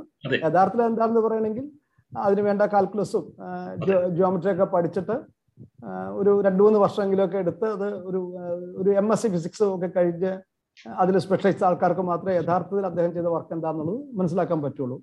ആ അർത്ഥത്തിൽ ഒരു പക്ഷേ എലീറ്റ് എന്ന് പറയാം. കാരണം അത് അത്രയൊക്കെ പഠിച്ചെടുക്കാൻ പറ്റിയത് ആൾക്കാർ വളരെ കുറച്ചുള്ളൂ. ഈ ജനറേറ്റിവിറ്റിയാണ് അദ്ദേഹത്തിന്റെ ഫീൽഡ് ബി എസ് സിക്ക് പോലും പേപ്പർ എഴുതാതാണ് അപ്പൊ അതിനെ കുറിച്ചൊരു കഥയുണ്ട്. പണ്ട് ഏതോ പത്രക്കാരൻ എഡിങ്ടോണോട് ചോദിച്ചു അത്രേ. എഡിങ്ടൺ എന്ന് പറയുന്നത് ഈ റിലേറ്റിവിറ്റി പഠിച്ച ആളുമാണ് ഐൻസ്റ്റൈന്റെ ഒരു പ്രവചനം പ്രകാശം സൂര്യന്റെ അടുത്തുള്ള സഞ്ചരിക്കും വളയും എന്നുള്ളത് ആദ്യം വെരിഫൈ ചെയ്ത ആൾ എഡിക്ടർ ആണ്. ആ. എഡിങ്ടൺ ഒരാൾ ചോദിച്ചു ഈ ജനറൽ റിലേറ്റിവിറ്റി അനുഷ്ഠ തിയറി ലോകത്ത് ഇതൊരു മൂന്ന് പേർക്കേ മനസ്സിലായിട്ടുള്ളൂ എന്ന് പറയുന്നത് സത്യമാണെന്ന് ചോദിച്ചു. അപ്പൊ എഡിക്ടർ ചോദിച്ചാൽ മൂന്നാമത്തെ ആൾ ആരാണ്? എന്ന് എഡിക്ടർ തിരിച്ചു ചോദിച്ചതായിട്ട് ഒരു ഒരു കഥയുണ്ട് അതൊരു സത്യമായിരിക്കില്ല. എങ്കിലും അത് ഉദ്ദേശിക്കുന്നത് അത് മനസ്സിലാക്കാൻ നല്ല ബുദ്ധിമുട്ടുള്ള ഒരു സിദ്ധാന്തമാണെന്നുള്ളതാണ് അത്. അത് പുള്ളി ബി എസ് സി കാലത്ത് തന്നെ അലച്ചു കലക്കി പഠിച്ചു. എന്ന് വെച്ച് കഴിഞ്ഞാൽ ഒരു മീസ്നർ വീലർ തോൺ എന്നൊക്കെ പറഞ്ഞ അവർ എഴുതിയ ഒരു വലിയ പുസ്തകമുണ്ട് നമുക്ക് കണ്ടെത്തിനെ പേടിയും കുറെ വലിപ്പമുള്ള പുസ്തകമാണ് അതിലുള്ള എല്ലാ പ്രോബ്ലം പുള്ളി വർക്കൗട്ട് ചെയ്തിട്ടെന്ന് പറയുന്നത് അണുപത്മനാഭൻ അങ്ങനെ? അപൂർവ ആൾക്കാർ ഉണ്ടാവുള്ളൂ. അതിലെ ഉം. പ്രോബ്ലം ഒക്കെ നമ്മൾ ഒരു പ്രോബ്ലം വർക്കൗട്ട് ചെയ്യാൻ ചിലപ്പോൾ ഒരാഴ്ചക്ക് എടുക്കും. പക്ഷെ അദ്ദേഹം അത് ചെയ്ത് ചെയ്ത് ചെയ്ത് ചെയ്ത് സമയമെടുത്ത് തന്നെ ഒരു ദിവസം പത്ത് പതിനാല് മണിക്കൂറൊക്കെ അത് പഠിക്കാൻ ഉപയോഗിക്കരുതെന്ന് പറയുന്നത്. കാരണം ബി എസ് സിക്ക് പഠിക്കുന്ന സമയത്ത് അദ്ദേഹത്തിന് ബി എസ് സി പഠിക്കാനുള്ളതൊക്കെ അറിയാമായിരുന്നുകൊണ്ട്. ക്ലാസ്സിൽ കയറാനൊന്നും ടീച്ചേഴ്സ് നിർബന്ധിക്കില്ലായിരുന്നു അപ്പൊ അദ്ദേഹത്തിനോട് ഞാൻ ചോദിച്ചിട്ടുണ്ട് ബി എസ് സിക്ക് എം എസ് റാങ്ക് കിട്ടിയ ആളാണ് അപ്പൊ ഒരു ഇന്റർവ്യൂവിൽ ഞാൻ ചോദിച്ചപ്പോൾ പറഞ്ഞു അത് അന്നത്തെ സിലബസ് ഒക്കെ അനുസരിച്ച് എനിക്കൊരു പതിനഞ്ച് ദിവസം ഇത് പഠിക്കാനുണ്ടായിരുന്നുള്ളൂ B S C M S C ഒക്കെ. അപ്പൊ ബാക്കി ഒരു വർഷത്തിലെ ബാക്കി ദിവസങ്ങളെല്ലാം എനിക്ക് വേറെ സംഗതിയിൽ പഠിക്കാൻ വേണ്ടിയുള്ള ഫ്രീഡം ഉണ്ടായിരുന്നു. പിന്നെ ടീച്ചേഴ്സ് അവർ അത്ര ഭയങ്കര മിടുക്കൊന്നും അറിയില്ല. ഈ പുസ്തകങ്ങളൊക്കെ അവർ പറഞ്ഞു തന്നു. ഇങ്ങനെയുള്ള പുസ്തകങ്ങളൊക്കെ നീ വായിക്കണം എന്ന് പറഞ്ഞിട്ട് ആ പുസ്തകം സജസ്റ്റ് ചെയ്ത് യൂണിവേഴ്സിറ്റി കോളേജിലേക്ക് ടീച്ചേഴ്സാണ് അങ്ങനെ അവരോട് വലിയ കടപ്പാടുണ്ട്. അതുപോലെ വേറ്റ സ്ഥലങ്ങളിലൊക്കെ ഇപ്പൊ കൊച്ചിൻ യൂണിവേഴ്സിറ്റിയിലെ ബാബു ജോസഫ് സാറ് അല്ലെങ്കിൽ ഇൻസ്റ്റിറ്റ്യൂട്ട് ഓഫ് സയൻസിലെ മുകുന്ദ ഇവരെയൊക്കെ പരിചയപ്പെടുത്തി കൊടുത്ത അവിടുത്തെ അധ്യാപകരാണ്. അപ്പൊ അവരൊക്കെ ആയിട്ട് ഡിഗ്രി പഠിക്കുമ്പോൾ തന്നെ നല്ല കോണ്ടാക്ട് ഒക്കെ ഉണ്ടാക്കിയിരുന്നു. അപ്പൊ അങ്ങനെയൊക്കെ കുറെ വർഷം അതിനുവേണ്ടി പഠിച്ചാൽ മാത്രമേ അത് മനസ്സിലാക്കാൻ പറ്റുള്ളൂ യഥാർത്ഥ അർത്ഥത്തിൽ. ആ അർത്ഥത്തിൽ ഈ സംഭവം ഒരു എലൈറ്റിസ്റ്റ് ആക്ടിവിറ്റി ആണെന്ന് വേണമെങ്കിൽ പറയാം. കാരണം പിന്നെ ഒരു വ്യത്യാസം എന്താണെന്ന് വെച്ച് കഴിഞ്ഞാൽ അവർ അത് ചെയ്യുന്നത് ഈ ഗ്രാവിറ്റി പോലെ ഫീൽഡുകളിൽ ഇമ്മീഡിയറ്റ്ലി മനുഷ്യർക്ക് എന്തെങ്കിലും പ്രയോജനം ഉണ്ടാവുമോ എന്ന് വിചാരിച്ചിട്ടല്ല ഈ സംഗതി ചെയ്യുന്നത്. ഒരു ശുദ്ധശാസ്ത്രം അതെ. പക്ഷെ അതിന് പ്രയോജനം ഉണ്ടാവുന്നുണ്ടെന്നുള്ള വേറെ കാര്യം. അതുവേണ്ടിയല്ല ചെയ്യുന്നത്. ഇപ്പൊ തന്നെ നമ്മുടെ ജി പി എസ് ഒക്കെ വർക്ക് ചെയ്യണമെങ്കിൽ ക്ലോക്കുകളൊക്കെ വളരെ പെർഫെക്റ്റ് ആയിട്ട് വർക്ക് ചെയ്യണം. ക്ലോക്കുകൾ വർക്ക് ചെയ്യണമെങ്കിൽ ഐൻസ്റ്റൈന്റെ കറക്റ്റ് ഉണ്ട്. ഈ ഗുരുത്താകർഷണം ഗുരുത്വാകർഷണം കൂടിയ സ്ഥലത്ത് ക്ലോക്ക് സ്ലോ ആയിട്ട് പോകും. ഗുരുത്വാകർഷണം കുറച്ച് സ്ഥലത്ത് റീഡിങ് ഫാസ്റ്റ് ആയിട്ട് പോകും. അപ്പോൾ സ്പേസിലുള്ള ക്ലോക്കുകൾ വഴിയാണ് ജി പി എസ് നിയന്ത്രിക്കുന്നത്. അതിൽ വ്യത്യാസമുണ്ടാവും. അത് നമ്മൾ കൃത്യമായിട്ട് അളന്നിട്ട് അതിന് കറക്ഷൻ വരുത്തിയാൽ മാത്രമേ നമ്മുടെ ഇപ്പോൾ ഗോപാലകൃഷ്ണൻ നിൽക്കുന്ന സ്ഥലം ജി പി എസ് കാണിക്കുന്നത് അല്ലെങ്കിൽ ഒരു കുറെ കുറെ മാറിപ്പോവും. ഈ ഐൻസ്റ്റൈന്റെ കറക്ഷൻ എടുത്തില്ലെങ്കിൽ. അപ്പൊ അതൊക്കെ ഐൻസ്റ്റൈന്റെ കാലത്ത് ഒരിക്കലും അറിയിക്കാത്ത സംഭവമാണ്. പക്ഷെ അങ്ങനെ വന്നിട്ടുണ്ട്. പക്ഷെ ഐൻസ്റ്റൈൻ ന്യൂട്രാക്കൾ വർക്ക് ചെയ്യുമ്പോൾ അല്ലെങ്കിൽ തണുപ്പ് തണുപ്പം വർക്ക് ചെയ്യുമ്പോൾ അത് ഇമ്മീഡിയറ്റ്ലി ആൾക്കാർക്ക് പ്രയോജനപ്പെടുന്ന ഇതിലല്ല. അപ്പോൾ ആ രീതിയിൽ ഒരു എലൈറ്റിസ്റ്റിലാണെന്ന് പറയാം. നേരിട്ട് സമൂഹമായിട്ടോ അല്ലെങ്കിൽ വ്യവസായമായിട്ടോ ബന്ധപ്പെട്ട സംഗതികളിലെല്ലാം ഇവർ വേഷം നടത്തിയിട്ടുള്ളത്. എനിക്ക് ഇപ്പോ ഡോക്ടർ ഷാജി പറഞ്ഞ ഒരു പോയിന്റിൽ നിന്നും എനിക്ക് I want to take it further. ഈ തിരുവനന്തപുരത്ത് പഠിച്ചുകൊണ്ടിരിക്കുന്ന സമയത്ത് താണു പത്മനാഭൻ തിരുവനന്തപുരത്ത് പഠിച്ചുകൊണ്ടിരിക്കുന്ന സമയത്ത് അദ്ദേഹത്തിന്റെ ഈ ശാസ്ത്ര പ്രതിഭ നേരിട്ട് നേരത്തെ മനസ്സിലാക്കാൻ അധ്യാപകർക്ക് കഴിഞ്ഞു എന്നുള്ളതാണ് എനിക്കിപ്പോൾ മനസ്സിലാക്കാൻ കഴിയുന്നത് താങ്കൾ പറയുന്നത്. ഞാൻ കേരളത്തിന്റെ വിദ്യാഭ്യാസ രംഗത്തേക്ക് വരികയാണ്. നീണ്ട കാലം കേരളത്തിലെ കോളേജുകളിൽ പഠിപ്പിച്ച ഒരാളിനോടാണ് ഞാൻ സംസാരിച്ചുകൊണ്ടിരിക്കുന്നത്. തണു പത്മനാഭനെ പോലെയുള്ള ഒരു പ്രതിഭയെ മനസ്സിലാക്കുവാൻ അദ്ദേഹത്തിന്റെ അധ്യാപകർക്ക് കഴിഞ്ഞു കേരളത്തിന്റെ നേരത്തെ ശാസ്ത്ര സാക്ഷരതയെ കുറിച്ച് ഡോക്ടർ ഇപ്പൊ സംസാരിച്ചിരുന്നല്ലോ. കേരളത്തിൽ ഇപ്പൊ ആരോഗ്യത്തിനെ കുറിച്ചുള്ള സാമാന്യ ധാരണ മലയാളിക്കുണ്ട്. പക്ഷേ കേരളത്തിൽ ഈ ശുദ്ധശാസ്ത്രത്തിൽ ശുദ്ധ ശുദ്ധശാസ്ത്രത്തിന്റെ മേഖലയിൽ ഒരു സെന്റർ ഓഫ് എക്സലൻസ് ഉണ്ടാകാനോ അല്ലെങ്കിൽ അത്തരം പ്രതിഭകൾ താണു പത്മനാഭനെ പോലെയുള്ള നിരവധി പ്രതിഭകളെ ഉണ്ടാക്കുവാനോ കേരള സമൂഹം പരാജയപ്പെട്ടിട്ടുണ്ടോ അത് നമ്മൾ കുറച്ച് ശ്രദ്ധയോടെ വിലയിരുത്തേണ്ട സംഭവമാണ് നമ്മൾ. ആരുമായിട്ടാണ് താരതമ്യം ചെയ്യുന്നതനുസരിച്ചിരിക്കും. ഇപ്പൊ ഒരു ഒരു ഉദാഹരണം പറഞ്ഞു കഴിഞ്ഞാൽ ഇപ്പൊ ഒരു എൺപത് വർഷം മുമ്പ് എടുത്ത് വിചാരിക്കാം. കേരളത്തിൽ ഒരു എം എസ് ഫിസിക്സ് പഠിക്കാനുള്ള സാഹചര്യം കേരളത്തിൽ ഉണ്ടായിരുന്നില്ല. അതായത് കൊച്ചി യൂണിവേഴ്സിറ്റി കോളേജിലാണ് ആദ്യമായിട്ട് എം എസ് ഫിസിക്സ് തുടങ്ങുന്നത്. അത് എനിക്ക് തോന്നുന്നു നയന്റീൻ ഫോർട്ടീസിലാണ് ഫോർട്ടി എയ്റ്റിലോ അങ്ങനെ എന്തോ ആണെന്ന് എനിക്ക് തോന്നുന്നു. സ്വാതന്ത്ര്യം കിട്ടിയതിന് ശേഷം ആയിരിക്കണം. അല്ലെങ്കിൽ അതിനോട് അടുപ്പിച്ചായിരിക്കണം. അപ്പൊ അതിനു മുമ്പുള്ള സാഹചര്യങ്ങൾ തീരെ കുറവായിരുന്നു. പിന്നെ അപ്പൊ ന്യൂട്രൺ ഒക്കെ ഉണ്ടാവുന്ന കാലത്തൊന്നും ഇവിടെ ഒന്നും ഉണ്ടായില്ല. പണ്ട് പതിനേ പതിനാല് പതിനഞ്ച് പതിനാറ് നൂറ്റാണ്ടുകളിലൊക്കെ കുറെ ഗണിതമൊക്കെ കേരളത്തിലുണ്ടായിരുന്നത് കേരള സ്കൂൾ ഓഫ് മാത്തമാറ്റിക്സ് എന്ന പേരിൽ അത് പ്രസിദ്ധമാണ്. പക്ഷെ പിന്നെ അങ്ങനെ ഒരു ട്രഡീഷൻ ഇല്ലാതെയായി. പിന്നെ നമ്മൾ ബ്രിട്ടീഷുകാരുടെ കീഴിലായിരുന്നു ഒരുപാട് വർഷം എന്നുള്ളത് ആലോചിക്കണം. പലരും അവർ വലിയ സംഭവമൊക്കെ ചെയ്തു എന്നൊക്കെ പറയുന്നുണ്ട്. പക്ഷെ അവർ തുടങ്ങിയ ഗവേഷണ കേന്ദ്രങ്ങൾ എന്ന് പറഞ്ഞു കഴിഞ്ഞാൽ ഇപ്പൊ എന്താണ് ബൊട്ടാണിക്കൽ സർവേ ഓഫ് ഇന്ത്യ അല്ലെങ്കിൽ zoological survey of India forestry college പിന്നെ ട്രിഗ്നോമെട്രിക്കൽ സർവേ അല്ലെങ്കിൽ റെയിൽവേ എഞ്ചിനീയറിങ്ങിനുള്ള സംഗതി അപ്പോൾ അതൊക്കെ നോക്കുമ്പോൾ അതൊക്കെ സയൻസ് അല്ലേ തോന്നും. പക്ഷെ അത് അതിന്റെ ഒക്കെ പിന്നിൽ അവർക്കൊരു അജണ്ട ഉണ്ടായിരുന്നു. ബൊട്ടാണിക്കൽ സർവേയും സുവോളജിക്കൽ സർവേ ഒക്കെ ഇവിടെ ഉള്ള അവിടെ നിന്ന് ഇവർക്ക് കടത്തിക്കൊണ്ടു പോകാൻ പറ്റിയ സാധനങ്ങൾ തേക്ക് എത്രയുണ്ട് അല്ലെങ്കിൽ ഈട്ടി എത്രയുണ്ട്. അല്ലെങ്കിൽ ഇവിടെ എന്തെങ്കിലും അങ്ങനെ കണ്ടുപിടിക്കാനുള്ളത് മാത്രമായിരുന്നു. ശുദ്ധശാസ്ത്രത്തിന് ബ്രിട്ടീഷുകാർ യാതൊരു ഇത് കൊടുത്തു അവ അവരൊക്കെയാണ് ഇത് അന്ന് ലോകത്തിന് നിറകിൽ അവരായിരുന്നെങ്കിലും ഇന്ത്യയിൽ അതിനുള്ള സ്ഥാനങ്ങളൊന്നും തുടങ്ങിയില്ല. അത് തുടങ്ങിയത് ഇപ്പോ നോക്കുകയാണെങ്കിൽ കൽക്കട്ടയിൽ അശുതോഷ് മുഖർജി ഒക്കെ തുടങ്ങി. അതിൽ അതുവഴിയാണ് സി വി രാമനൊക്കെ ഗവേഷണം നടത്താൻ നോബൽ പ്രൈസിലേക്ക് എത്തിക്കാനൊക്കെ കഴിഞ്ഞത്. പിന്നെ അങ്ങനെ ഒരു സംഭവം ഉണ്ടായത് ടാറ്റ തന്നെ തന്നെയൊക്കെ താല്പര്യം എടുത്ത് വേറെ പലരും സഹായിച്ചിട്ട് മൈസൂർ രാജാവൊക്കെ സഹായിച്ചിട്ട് ഇന്ത്യൻ ഇൻസ്റ്റിറ്റ്യൂട്ട് ഓഫ് സയൻസ് ബാംഗ്ലൂരിൽ വന്നു. കേരളത്തിൽ അത് സംഭവിച്ചില്ല. അല്ല കേരളത്തിൽ അതുപോലെ ഒരു സംഭവം ഉണ്ടായില്ല. പക്ഷെ കേരളത്തിലുള്ള പലരും ബാംഗ്ലൂരും ഒക്കെ അവിടെയൊക്കെ പോയിട്ടൊക്കെ ഗവേഷണം നടത്തുകയൊക്കെ ചെയ്തിട്ടുണ്ട്. കേരളത്തിൽ എന്തുകൊണ്ട് സംഭവിച്ചില്ല എന്നാണ് താങ്കൾക്ക് തോന്നുന്നത്? എന്തായിരിക്കും അതിനൊരു കാരണം? കാരണം ഇപ്പൊ താങ്കൾ പി എച്ച് ഡി എടുത്ത ചെന്നൈയിലെ പ്രശസ്തമായിട്ടുള്ള മാത്തമാറ്റിക്കൽ ഇൻസ്റ്റിറ്റ്യൂട്ട് അതുപോലെ തന്നെ ഇപ്പൊ ബോംബെയിലെ ടാറ്റയുടെ ഇൻസ്റ്റിറ്റ്യൂട്ടിന്റെ കാര്യം പറഞ്ഞു ബാംഗ്ലൂരിലെ ഇൻസ്റ്റിറ്റ്യൂട്ടിന്റെ കാര്യം പറഞ്ഞു. ഇന്ത്യയിൽ അത്തരം ശുദ്ധ ശുദ്ധശാസ്ത്രവുമായിട്ട് ബന്ധപ്പെട്ടിട്ടുള്ള ലോക നിലവാരത്തിൽ നിന്ന് വേണമെങ്കിൽ നമുക്ക് പറയാവുന്ന വലിയ സ്ഥാപനങ്ങൾ ഉണ്ടായി. പക്ഷേ കേരളത്തിന്റെ സാമൂഹിക സാഹചര്യങ്ങൾ വെച്ചും കേരളം മൊത്തത്തിൽ സ്വയം അഭിമാനിക്കുന്ന ചില മാതൃകകൾ ലോകത്തിന് നൽകിയിട്ടുണ്ട് എന്ന് വിചാരിക്കുന്ന കേരള സമൂഹത്തിൽ ഈ താണു പത്മനാഭന്റെ നിര്യാണത്തിന്റെ ഈ വേളയിൽ നമുക്ക് ഒരു ആത്മപരിശോധന നടത്തേണ്ടതില്ല? എന്തുകൊണ്ടാണ് കേരളത്തിൽ centre of centres of excellence ഉണ്ടാകാത്തത് ഈ ശാസ്ത്ര ഗവേഷണങ്ങളിൽ? അതിൽ കുറച്ച് ശരിയാണ് പക്ഷെ അതിനകത്ത് ഒരു ചില കോണ്ടക്സ്റ്റ് ഒക്കെ നമ്മൾ നോക്കണം ഇപ്പൊ കേരളം നമ്മളെ സംബന്ധിച്ചിടത്തോളം വലിയ സംഭവമാണെങ്കിലും ഇന്ത്യ മൊത്തം എടുത്തു കഴിയുമ്പോൾ കേരളം എനിക്ക് തോന്നുന്ന നമ്മുടെ ഏരിയ ഒക്കെ എടുത്തു കഴിഞ്ഞാൽ രണ്ട് ശതമാനം ഉണ്ടാവും ജനസംഖ്യ ഞാനിപ്പം പരിശോധിച്ചൊരു മൂന്ന് ശതമാനത്തിൽ അതായത് ഇന്ത്യ. മുഴുവൻ എടുത്താൽ നൂറ്റി മുപ്പത് കോടി ആൾക്കാരുണ്ട് മൂന്ന് ശതമാനത്തിൽ നാല് കോടിയുണ്ട് അതിൽ താഴെയാണ് നമ്മൾ രണ്ടര. രണ്ട് പോയിന്റ് ആറ് ശതമാനം ഒക്കെ ഉള്ളൂ കേരളീയര്. അപ്പോ ആ പ്രൊപ്പോർഷൻ ആയിട്ട് നോക്കിക്കഴിഞ്ഞാൽ ഇന്ത്യയിൽ നടക്കുന്ന സയൻസിന്റെ ഒരു മൂന്ന് ശതമാനം കേരളത്തിൽ നടക്കണ്ടെങ്കിൽ നമ്മൾ ആവറേജ് നിൽക്കണമെന്ന് പറയാം. പക്ഷെ അതിനേക്കാൾ ഒരുപാട് മുകളിലാണ് നമ്മളിപ്പോ നിൽക്കുന്നത്. അത്ര മോശമല്ല. കാര്യം എന്നുള്ളത് ആദ്യം പറയട്ടെ. കാരണം നമ്മളിപ്പോ കണക്കെടുത്തു കഴിഞ്ഞാൽ ഈ സയൻസ് ഇപ്പോ തന്നെ അടുത്ത കാലത്ത് ഒരു കണക്ക് വന്നിരുന്നു. എൻ ഐ ആർ എഫ് എന്ന് പറഞ്ഞ ഒരു ഈ ഇന്ത്യയിൽ മുൻപന്തിയിൽ നിൽക്കുന്ന കോളേജുകളുടെ ഒരു ലിസ്റ്റ്. ആദ്യത്തെ നൂറ് എണ്ണം എടുത്തു കഴിഞ്ഞാൽ യൂണിവേഴ്സിറ്റി കോളേജാണ് ഇരുപത്തി അഞ്ചാമത്തെ ഇരുപത്തി ആറാമത്തെ സ്ഥാനത്ത് നിൽക്കുന്നത്. അതിന്റെ മുകളിൽ ഇപ്പോൾ കേരളത്തിലെ കോളേജിലില്ല അപ്പോൾ വേണമെങ്കിൽ അതൊരു നെഗറ്റീവ് ആയിട്ട് നമുക്ക് പറയാം. പക്ഷെ വേറെ ആലോചിച്ച് നോക്കുക. ആദ്യത്തെ നൂറ് കോളേജിൽ പത്തൊൻപത് കോളേജ് കേരളത്തിൽ നിന്നുണ്ട്. ജനസംഖ്യ ആനുപാതികമായിട്ട് നോക്കി കഴിഞ്ഞാൽ രണ്ടേ പോയിന്റ് ആറിൽ മൂന്ന് കോളേജ് മതി. ആ മൂന്നെണ്ണത്തിന്റെ സ്ഥാനത്ത് പത്തൊമ്പത് എന്ന് പറഞ്ഞു കഴിഞ്ഞാൽ ഒട്ടും മോശമല്ല. കേരളത്തിന് മുകളിൽ നിൽക്കുന്ന രണ്ട് സംസ്ഥാനങ്ങളുള്ളൂ ഒന്ന് തമിഴ്നാട്. തമിഴ്നാട് ഇരുപത്തിരണ്ട് ഇരുപത്തിമൂന്ന് കോളേജ് ഉണ്ട്. പക്ഷെ തമിഴ്നാട് ഏതാണ്ട് കേരളത്തിന്റെ ഇരട്ടി കൂടുതൽ ജനസംഖ്യയുള്ള സ്ഥലമാണ്. അപ്പൊ അങ്ങനെ നോക്കുമ്പോൾ ജനസംഖ്യ അനുപാതികമായിട്ട് നോക്കുകയാണെങ്കിൽ തമിഴ്നാടിനേക്കാൾ മുന്നിലാണ് കേരളത്തിൽ പിന്നെയുള്ളത് ഡൽഹിയാണ്. ഡൽഹിയിൽ ഗംഭീരമായുള്ള കുറച്ച് കോളേജുകൾ ഉണ്ട്. അത് പക്ഷേ ഡൽഹിയിലെ ആ കോളേജുകൾക്ക് ഫണ്ട് ചെയ്യുന്ന രീതിയൊക്കെ വളരെ വ്യത്യസ്തമാണ്. ഞാൻ മനസ്സിലാക്കുന്നത് അത് യു ജി സി അല്ലെങ്കിൽ അങ്ങനെയുള്ള നേരിട്ട് ഫണ്ട് ചെയ്യുന്ന സംസ്ഥ സംസ്ഥാന രാജ്യ തലസ്ഥാനം എന്ന നിലയ്ക്ക് അവർക്ക് പ്രത്യേക പരിഗണന കിട്ടുന്നു എന്നുള്ളത് ഒരു വലിയ ഫാക്ടറാണ് അതുപോലെ രാജ്യ തലസ്ഥാനമാകുമ്പോൾ എല്ലാ സംസ്ഥാനങ്ങളിൽ നിന്നുള്ള അധ്യാപകരും വിദ്യാർത്ഥികൾക്ക് ഇവിടെ എത്താനുള്ള സാഹചര്യമൊക്കെ ഉണ്ട് അപ്പൊ അങ്ങനെ നോക്കുകയാണെങ്കിൽ ഞാനൊരു ഉദാഹരണം പറഞ്ഞു. കോളേജസിന്റെ കാര്യത്തിൽ കേരളം മോശമായിട്ടുള്ള ഇതിലല്ല.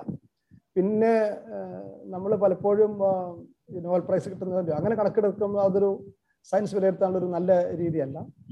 നമ്മുടെ സ്ഥാപനങ്ങൾ നോക്കി കഴിഞ്ഞാൽ ഇപ്പോൾ C D S centre for development studies നോക്കി കഴിഞ്ഞാൽ ഇന്ത്യയിൽ നോക്കി കഴിഞ്ഞാൽ ഒരു കൊള്ളാവുന്ന സ്ഥാപനം തന്നെയാണ്. രാജീവ് രാജീവ് ഗാന്ധി ഇൻസ്റ്റിറ്റ്യൂട്ട് അങ്ങനെയാണ്. അതിനേക്കാൾ ഉപരിയായിട്ട് നമ്മുടെ ശ്രീ ഇരുന്നാൾ ഇൻസ്റ്റിറ്റ്യൂട്ട് ഇന്ത്യയിൽ അറിയപ്പെടുന്ന ഒരു ഒരു സ്ഥാപനമാണ്. അല്ലെങ്കിൽ ഇപ്പോ നമ്മുടെ വി എസ് എസ് സി. അപ്പൊ അങ്ങനെ പ്രൊപ്പോഷണൽ നോക്കുകയാണെങ്കിൽ നമുക്ക് സാമാന്യം നല്ല സ്ഥാപനങ്ങളുണ്ട്. പിന്നെ I IISER I I T ഒക്കെ തുടങ്ങിയത് നമ്മുടെ ഇപ്പൊ അടുത്ത കാലത്ത് മാത്രമാണ് കേരളത്തിൽ തുടങ്ങിയുള്ളത്. കാരണം ഇന്ത്യ മുഴുവൻ നോക്കുമ്പോൾ ഐ ഐ ടികൾ ആദ്യം സ്ഥാപിക്കുമ്പോൾ വലിയ വലിയ ഒരെണ്ണം വെസ്റ്റ് ബംഗാളിലേക്ക് പോയി ഒന്ന് മഹാരാഷ്ട്രയിലേക്ക് പോയി ഒന്ന് ഉത്തർപ്രദേശിലേക്ക് പോയി. അപ്പോൾ വലിയ സംസ്ഥാനങ്ങളിലേക്കാണ് ആദ്യം പോയത്. പക്ഷെ അവിടെയൊക്കെ നമ്മുടെ ആൾക്കാരൊക്കെ പോയി പഠിക്കുകയൊക്കെ ചെയ്തിട്ടുണ്ട്. അപ്പോൾ കണക്കെടുത്തു കഴിഞ്ഞാൽ കേരളം അങ്ങനെ മോശമല്ല. ഇപ്പൊ ഐ യു കെയുടെ കാര്യം ഐ യു കെയിലാണല്ലോ ഇപ്പൊ പതിനാല് വർക്ക് ചെയ്യുന്നത്. ഐ യു കെയിലൊക്കെ ഏറ്റവും കൂടുതൽ പേര് പോയിട്ട് അവിടുത്തെ ഫെസിലിറ്റീസ് ഉപയോഗിക്കുന്നത് കേരളത്തിൽ നിന്നുള്ളവരാണ് മാത്രമല്ല കഴിഞ്ഞ കുറച്ച് ദിവസം മുമ്പ് അവിടുത്തെ ഒരാൾ സംസാരിക്കുന്ന കേട്ടു. അതുകൊണ്ട് പുതിയ അസ്ട്രോണമേഴ്സിൽ അസ്ട്രോണമിയിൽ വർക്ക് ചെയ്യുന്നില്ല. അതുകൊണ്ട് പകുതിയോളം പേര് കേരളത്തിലാണെന്ന് പറഞ്ഞ് ഞാൻ ഒരു അഭിമാനം തോന്നിയ സംഗതിയാണ്. തീർച്ചയായിട്ടും തീർച്ചയായിട്ടും. വലിയ വലിയ. അങ്ങനെ അങ്ങനെയുള്ള ഒരു ഒരു കാര്യങ്ങളുണ്ട്. നമ്മൾ പലപ്പോഴും നമ്മളെ തീരെ ഞാൻ ഞാൻ ഞാൻ ഞാൻ കേരളത്തിന്റെ പുറത്തു പോയി ഇത്രയും വലിയ ശാസ്ത്ര സ്ഥാപനങ്ങളിൽ ലോകത്തിൽ ലോകത്തിന്റെ പല ഭാഗങ്ങളിലും അതിപ്രഗത്ഭമായ രീതിയിൽ ശാസ്ത്ര ഗവേഷണങ്ങൾ നടത്തുന്ന നിരവധി മലയാളികൾ ഉണ്ടെന്ന് എനിക്കറിയാം. പക്ഷെ കേരളത്തിൽ അത്തരം സ്ഥാപനങ്ങൾ ഉണ്ടാകാതിരിക്കുന്നതിനെ കുറിച്ച് മാത്രമേ ഞാൻ സൂചിപ്പിക്കാൻ വിചാരിച്ചുള്ളൂ. കാരണം കേരളത്തിന് പുറത്ത് നോക്കുമ്പോ. നമ്മളൊരു കേരളത്തിന് പുറത്തുള്ള ഒരു നല്ല സ്ഥാപനത്തിലെ രീതികളും ഇവിടുത്തെ രീതിയൊക്കെ താരതമ്യം ചെയ്യുമ്പോൾ ഒരു ഒരു കൾച്ചറൽ ഡിഫറൻസ് പലപ്പോഴും തോന്നാറുണ്ട്. ഞാൻ പറയുന്നത് അവിടുത്തെ സാധാരണ സ്ഥാപനത്തിലല്ല ഏറ്റവും നല്ല സ്ഥാപനം എന്ന് പറയുന്നത് നേരത്ത് ഇപ്പോ ഒരു ഒരു ഉദാഹരണം പറയുകയാണെങ്കിൽ ഇപ്പൊ ചെന്നൈയിൽ ഇൻസ്റ്റിറ്റ്യൂട്ട് മാത്രമല്ല ഞാൻ അവിടെ പഠിച്ചിരുന്നതുകൊണ്ടാണ് എനിക്ക് അതിനോട് ബന്ധമുള്ളത്. അവിടെ ഞാൻ പഠിക്കുന്ന കാലത്ത് ലൈബ്രറി ഇരുപത്തിനാല് മണിക്കൂറും തുറന്നിരിക്കുമായിരുന്നു എന്നുവെച്ചാൽ അവർ ഇപ്പോൾ ലൈബ്രറി സ്റ്റാഫിന് അഞ്ചു മണിയാകുമ്പോൾ പോകും അത് കഴിഞ്ഞാൽ ആർക്ക് വേണം തുറന്ന് അവിടെ കയറാവുന്നതാണ്. പക്ഷെ അങ്ങനെ തുറന്ന് കയറേണ്ടി വരാറില്ല. കാരണം ആരും ആരെങ്കിലും ഇപ്പോൾ അവിടെ ഉണ്ടാവും. അപ്പൊ അവസാനം വരുന്ന ആളത് അടച്ച് പൂട്ടിയിട്ട് താക്കളോട് വയ്ക്കണമെന്നാണ് പക്ഷെ രാത്രി മുഴുവൻ ഇപ്പൊ രാവിലെ ഒരു മൂന്ന് മണിക്ക് ഉറക്കം നമുക്ക് പോയി. ഹോസ്റ്റലിൽ എഴുന്നേറ്റ് അവിടെ ചെന്ന് കഴിഞ്ഞാൽ അവിടെ അത് തുറന്നിരിക്കണ്ടാവും നമുക്ക് അവിടെ നിന്ന് പുസ്തകങ്ങൾ വായിക്കുകയും എന്തുകൊണ്ടൊക്കെ ചെയ്യാം. അതുപോലെ കമ്പ്യൂട്ടർ ലാബും ഒക്കെ വർക്ക് ചെയ്യും. കേരളത്തിലെ ഒരു കോളേജിലേക്ക് എടുത്തു കഴിഞ്ഞാൽ ഒരു നാലരയൊക്കെ ആകുമ്പോഴേക്കും ലൈബ്രറി സ്റ്റാഫൊക്കെ അത് പൂട്ടി പഞ്ച് ചെയ്ത് അവരങ്ങ് പോകും. അതൊരു ഒരു ഒരു ഡിഫറൻസ് ഞാൻ പറയുകയാണ്. ഇനി വേറൊരു ഡിഫറൻസ് പറയുകയാണെങ്കിൽ ഇപ്പോൾ നമുക്കൊരു ഒരു ഒരു പുസ്തകം വേണമെന്ന് വിചാരിക്കുക. ഇവിടെ അത് ഒരു സ്റ്റുഡന്റ് ഒരു പുസ്തകം വേണമെന്ന് വെച്ച് കഴിഞ്ഞാൽ ഒന്ന് സ്റ്റുഡൻസിന് പുസ്തകം വാങ്ങിക്കുന്നതിൽ റോളൊന്നും ഉണ്ടാവില്ല. അത് ലൈബ്രറിയിലെ സീനിയർ ആൾക്കാരൊക്കെ ആയിരിക്കും തീരുമാനിക്കുക. അല്ലെങ്കിൽ പുസ്തകം എഴുതി കൊടുത്തു കഴിഞ്ഞാൽ ഒരു പക്ഷേ അവർ പറയും അതിപ്പോൾ ഫണ്ടൊക്കെ തീർത്തിരിക്കുകയാണ് അടുത്ത വർഷം ഫണ്ട് വരട്ടെ എന്നിട്ട് നമുക്ക് ഈ പുസ്തകം വാങ്ങിക്കാമെന്ന് നോക്കാന്നൊക്കെ പറയും. പക്ഷെ ഒരു നല്ലൊരു സ്ഥാപനത്തിൽ നമുക്കൊരു പുസ്തകം ഇല്ലാന്ന് പറഞ്ഞു കഴിഞ്ഞാൽ ഞാൻ കണ്ടിട്ടുള്ളതാണ് ഇപ്പൊ ഞാനൊരു പുസ്തകം ഒരിക്കലും അവിടെ ഈ പുസ്തകം ഇല്ലയെന്ന് ചോദിച്ചു കഴിഞ്ഞപ്പോൾ ലൈബ്രറിന് നാണക്കേടായിട്ട് അയാൾ അതിനെക്കുറിച്ച് അന്വേഷിച്ചു. അന്ന് അപ്പൊ തന്നെ വിളിച്ചു പറഞ്ഞു നമുക്ക് അത് പബ്ലിഷേഴ്സിനോട് ഇന്ന് തന്നെ പുസ്തകം എത്തിക്കണം എന്ന് പറഞ്ഞിട്ട് മദ്രാസ് പിന്നെ അത് അവൈലബിൾ ആയിരിക്കും. അതെ. അവരത് ഉടനെ എത്തിക്കാനുള്ള ശ്രമം നടത്തി. അല്ലെങ്കിൽ അവിടുത്തെ ലൈബ്രറി സ്റ്റാഫ് തന്നെ ചിലപ്പോൾ ഒരു പുസ്തകം ചോദിച്ചു കഴിഞ്ഞാൽ അവിടെ ഇല്ലെങ്കിൽ അവർ പറയും അവരെ അന്വേഷിച്ചിട്ട് പറയും സാറേ ഇവിടെ ഇല്ല അത്. എന്ന് സാറിന് പറയാം? നമ്മുടെ സ്റ്റുഡൻസിനെ പോലെ അവർ സാറിന് വിളിക്കുന്ന ആഗ്രഹം കൊണ്ട് പറയുന്നല്ല ഞാൻ പക്ഷെ ഒരു റെസ്പെക്ട് സ്റ്റുഡൻസ് പോലും തരുമായിരുന്നു എന്നിട്ട് അവർ അന്വേഷിച്ചിട്ട് പറയുന്നത് ഇത് ഇവിടെ ഇല്ല പക്ഷെ മദ്രാസ് ഐ ഐ ടിയിലുണ്ട് അവരത് അന്ന് ഈ കമ്പ്യൂട്ടറൊക്കെ വരുന്നതിന് മുമ്പ് തന്നെയാണ്. അവർ അവിടുത്തെ കാറ്റലോഗ് ഒക്കെ പരിശോധിച്ചിട്ട് പറയും ഇടയ്ക്ക് അവിടെ നിന്ന് ഇന്റർ ലൈബ്രറി ലോൺ വഴി സംഘടിപ്പിച്ചു തരാം. അപ്പോൾ ഞാൻ പറയണത് ഒരു പുസ്തകം ആവശ്യമുണ്ടെന്നൊരു റിസർച്ച് പറഞ്ഞു കഴിഞ്ഞാൽ അത് ലൈബ്രറി സ്റ്റാഫിന് ഒരു ഒരു അതായിട്ട് തോന്നുന്നു അവരുടെ ഒരു ചുമതലയാണ് അത് ആ പുസ്തകം കഴിയുന്നത്ര വേഗം ഈ ആവശ്യക്കാരന് എത്തിച്ചു കൊടുക്കാൻ ഇവിടെ ഇപ്പൊ ലൈബ്രറി സ്റ്റാഫ് എന്ന് പറഞ്ഞു കഴിഞ്ഞാൽ അവർക്ക് അവർക്ക് ജോലി ഉള്ളൊരു അതിൽ അവർക്ക് ശമ്പളം കിട്ടാനൊക്കെ ഉള്ളൊരു ഞാൻ അതിൽ പർട്ടിക്കുലർ ലൈബ്രറിയെ കുറിച്ച് പറയല്ല അങ്ങനെ ഒരു ഒരു ധാരണ. അപ്പോൾ ആ സപ്പോർട്ടിംഗ് സ്റ്റാഫ് എന്നുള്ളൊരു ഒരു സംഗതി അവിടെ വളരെ വ്യത്യസ്തമാണ്. പുറത്തുള്ള ഗവേഷണ കേന്ദ്രങ്ങളിൽ ഞാൻ കണ്ടില്ല അപ്പോൾ നമുക്ക് അവിടെ കുറച്ചു നേരം വർക്ക് ചെയ്ത് കഴിഞ്ഞാൽ അവിടെ തുടരാൻ തോന്നും. ഇങ്ങോട്ടൊന്നും പോരാൻ തോന്നുകയില്ല. അല്ലെങ്കിൽ ഇപ്പോൾ എന്റെ അടുത്ത് ബോംബെ വലിയ ഉയർന്ന സ്ഥാപനത്തിലുള്ള അസ്ട്രോണി പഠിക്കുന്ന ഒരാളോട് ഞാൻ സംസാരിക്കാനിടയായി. അദ്ദേഹം കേരളത്തിലെ പഴയ അസ്ട്രോണി ട്രഡീഷനെ കുറിച്ച് പഠിക്കുന്നതാണ്. അപ്പോൾ അദ്ദേഹം പറയായിരുന്നു ഇപ്പോൾ ഒരുപാട് കളക്ഷൻ ഉള്ളത് തിരുവനന്തപുരത്തിലെ ഓറിയന്റൽ ലൈബ്രറിയിൽ എന്താണ് പക്ഷെ അവിടെ ചെന്നപ്പോൾ പുസ്തകം കിട്ടാൻ വളരെ പാടുപെട്ടു. ഒടുവിൽ ചിലപ്പോൾ കൈക്കൂലി കൊടുത്തിട്ടൊക്കെയാണ് ആ പുസ്തകങ്ങൾ ചിലതൊക്കെ എടുത്ത് അദ്ദേഹത്തിന് വായിക്കാൻ പറ്റിയെന്നൊക്കെ പറഞ്ഞു. അപ്പൊ അതൊക്കെ ഒരു ഒരു കൾച്ചറൽ ഡിഫറൻസ് ആണ് മറ്റൊരു നല്ല സ്ഥലങ്ങൾ എന്ന് വെച്ചാൽ ഒരു ഒരു ലൈബ്രറിയൻ അത് അവർക്ക് ആവശ്യമുള്ളിടത്ത് പുസ്തകം എത്തിച്ചു കൊടുക്കാവുന്നതാണ് അവരുടെ ചുമതലയായിട്ടാണെന്ന് വിചാരിക്കും. അപ്പൊ അതുപോലെ കാര്യങ്ങളുണ്ട്. അതുപോലെ ഇപ്പോ ഒരു സെമിനാറൊക്കെ നടത്തണമെന്നുണ്ടെങ്കിൽ നല്ലൊരു സ്ഥാപനത്തിലാണെങ്കിൽ അതിന്റെ അവിടുത്തെ അഡ്മിനിസ്ട്രേറ്റീവ് സ്റ്റാഫാണ് അതിന്റെ പണികളെല്ലാം ചെയ്യുക. അവർക്ക് ഭക്ഷണം ആയിക്കോട്ടെ അവരെ വിമാനത്താവളത്തെ പിക്കപ്പ് ചെയ്യണതുമുള്ള എല്ലാ കാര്യങ്ങളും. ഇവിടെയാണെങ്കിൽ അതിന്റെ ചുമതലക്കാരന്റെ തലയിൽ അതെല്ലാം വന്ന് വീഴും. അവസാനം ഓഡിറ്റ് ഒബ്ജക്ഷൻ പ്രശ്നമൊക്കെ ആയിട്ട് അങ്ങനെ വരും. അപ്പോൾ അങ്ങനെ അവിടെ ഒക്കെ ഈ അക്കാദമിക്സിനെ സപ്പോർട്ട് ചെയ്യുന്ന ഒരു ഒരു കൾച്ചറുണ്ട് സപ്പോർട്ടിങ് സ്റ്റാഫും ഒക്കെ നല്ലപോലെ ചെയ്യും. ഇവിടെ അതൊരു വ്യത്യാസമുണ്ട്. അതൊരു ഒരു വ്യത്യാസം. പിന്നെ പറയുകയാണെങ്കിൽ നാട്ടിലുള്ള ഒരു രീതി വ്യത്യാസമുണ്ട്. ഇപ്പൊ തമിഴ്നാട്ടിലൊക്കെ ആണെങ്കിൽ അത് പിന്നെ ഞാൻ കണ്ടിട്ടുള്ളത് വെസ്റ്റ് ബംഗാളിലാണ്. മറ്റ് സ്ഥലങ്ങളിലൊന്നും എനിക്ക് അത്ര പരിചയമില്ല. പക്ഷെ അവിടെ രണ്ടും പലരും പറഞ്ഞു കേട്ടിട്ടുണ്ട്. അതായത് ഈ പഠിക്കുന്നവരോട് അല്ലെങ്കിൽ അക്കാദമിക്സിനോട് ഒരു റെസ്പെക്ട് സമൂഹത്തിൽ തന്നെ ഉണ്ട്. കൂടുതലുണ്ട്. കൂടുതലുണ്ട്. ഇവിടത്തെ അപേക്ഷിച്ചിട്ട്. അപ്പൊ അതൊക്കെ ഒരു പക്ഷെ സഹായിക്കുന്നുണ്ടാവും. പിന്നെ ഒരുപാട് ചുരുങ്ങി വേറെ പല കാര്യങ്ങളും കാണാൻ പറ്റും. അത് ഓരോരുത്തർ ഏത് പോയിന്റ് ഓഫ് വ്യൂ നോക്കണ അനുസരിച്ചൊക്കെ ഇരിക്കും. അതെ. ഈ അഭിമുഖം അവസാനിപ്പിക്കുന്നതിന്റെ ഭാഗമായിട്ട് എനിക്ക് ചോദിക്കാനുള്ള ഒരു ചോദ്യം. കെ- കെ- ഇപ്പൊ ഉദാഹരണത്തിന് എടുക്കുക. എറണാകുളം മഹാരാജാസ് കോളേജിലെ ഫിസിക്സ്.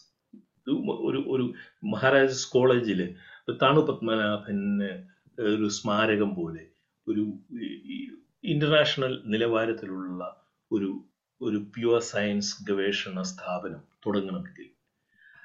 അല്ലെങ്കിൽ കേരളത്തിൽ വേറെ ഏതെങ്കിലും ഒരു ഏതെങ്കിലും ഒരു യൂണിവേഴ്സിറ്റി സെന്ററിൽ തുടങ്ങണമെങ്കിൽ പ്രാഥമികമായും കേരള സർക്കാർ ചെയ്യേണ്ടത് എന്തൊക്കെയാണ്?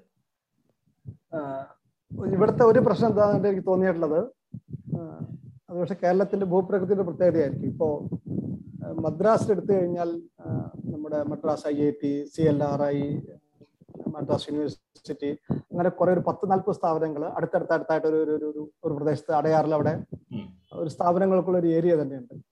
അപ്പോൾ അത് അതൊരു ഒരു അട്രാക്റ്റീവ് സ്ഥലമായിട്ട് ഒരു അക്കാദമിക്കിന് തോന്നും. അപ്പോൾ അവിടെ ചെന്നൈയിൽ ഒരു ഇപ്പൊ ഒരു ലോക പ്രശസ്തനായ ഒരു ശാസ്ത്രജ്ഞന് ചെന്നൈയിൽ ഒരു ഇൻസ്റ്റിറ്റ്യൂട്ടിൽ ജോലി എടുക്കാന്ന് പറഞ്ഞാൽ അയാൾക്ക് താല്പര്യം ഉണ്ടാവും കാരണം വെച്ച് കഴിഞ്ഞാൽ ആളുടെ സുഹൃത്തുക്കളായിട്ടുള്ളവരൊക്കെ അവിടെ ഉണ്ടാവാൻ സാധ്യതയുണ്ട് അല്ലെങ്കിൽ അദ്ദേഹത്തിന് അവരുടെ സ്പൗസിന് വേണമെങ്കിൽ അവിടെ ഒരു സ്ഥാപനത്തിൽ വർക്ക് ചെയ്യാനുള്ള സാധ്യതയുണ്ട്.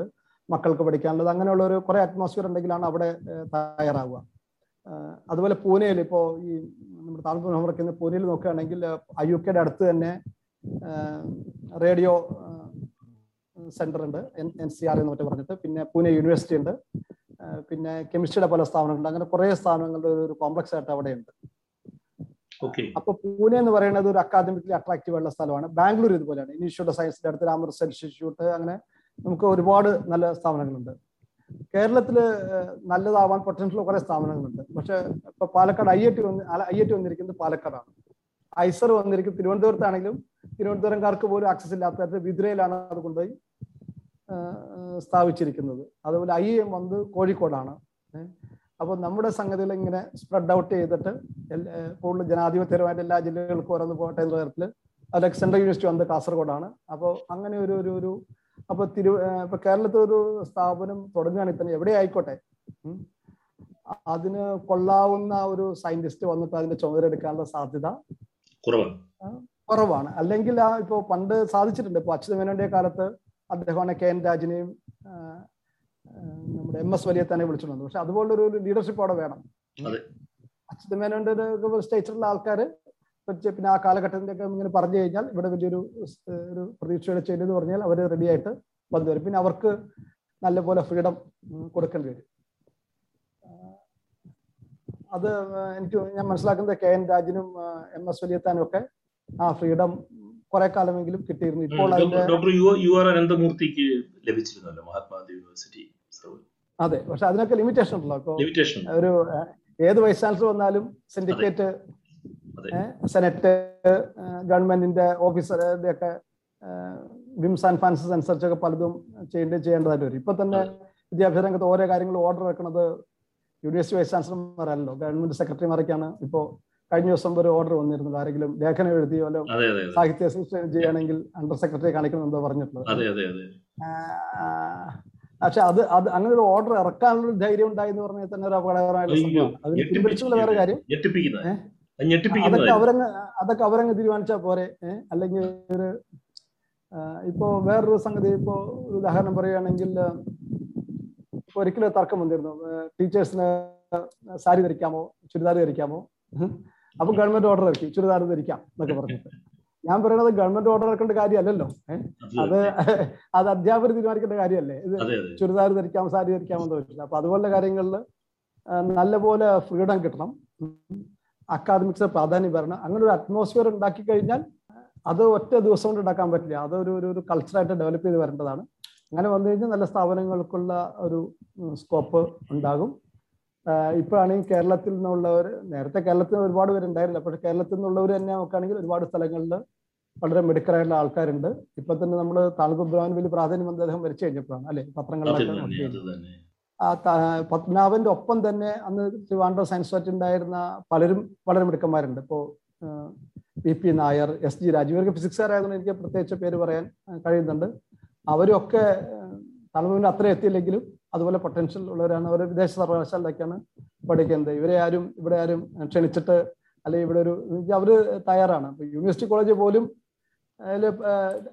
പലർക്ക് പോലും ഇവരെ കുറിച്ച് അറിയില്ല. മഹാരാജാസ് കോളേജ് ആയിരുന്നു ഇവരൊക്കെ യൂണിവേഴ്സിറ്റി പഠിച്ചവരാണ്. ഞാൻ പറഞ്ഞ ആൾക്കാരല്ല അവർ ഈ തണു പത്മനാഭന് ആദരമർപ്പിച്ചുകൊണ്ടുള്ള ഈ ചർച്ച അവസാനിപ്പിക്കുന്നതിന്റെ ഭാഗമായിട്ട് നമുക്ക് വേണമെങ്കിൽ ആലോചിക്കാവുന്ന ഒരു കാര്യം ലോകത്തിന്റെ പല ഭാഗങ്ങളിലും പല സർവകലാശാലകളിലും പല ശാസ്ത്ര ഗവേഷണ സ്ഥാപനങ്ങളിലും അതിവിദഗ്ധമായ രീതിയിൽ ശാസ്ത്ര ഗവേഷണത്തിൽ ഏർപ്പെട്ടിരിക്കുന്ന മലയാളികളെ കേരളത്തിലെ ക്യാമ്പസുകളിലേക്ക് കൊണ്ടുവരാനും കേരളത്തിലെ സർവകലാശാല വിദ്യാർത്ഥികൾക്ക് ആക്സസ് ഉണ്ടാക്കി കൊടുക്കാനും അവർ വന്നിട്ട് വിസിറ്റിംഗ് പ്രൊഫസേഴ്സ് ആയിട്ടോ അല്ലെങ്കിൽ വല്ലപ്പോഴും ഒരിക്കലെങ്കിലും വന്ന് ഈ കുട്ടികളെയും കേരളത്തിലെ തിരഞ്ഞെടുക്കപ്പെട്ട ക്യാമ്പസുകളിൽ വന്ന് കുട്ടികളെ കാണാനും അവർക്ക് പ്രേരക ശക്തികളായി മാറാനുമുള്ള ഒരു അവസരം ഉണ്ടാക്കേണ്ടതാണ് അല്ലേ?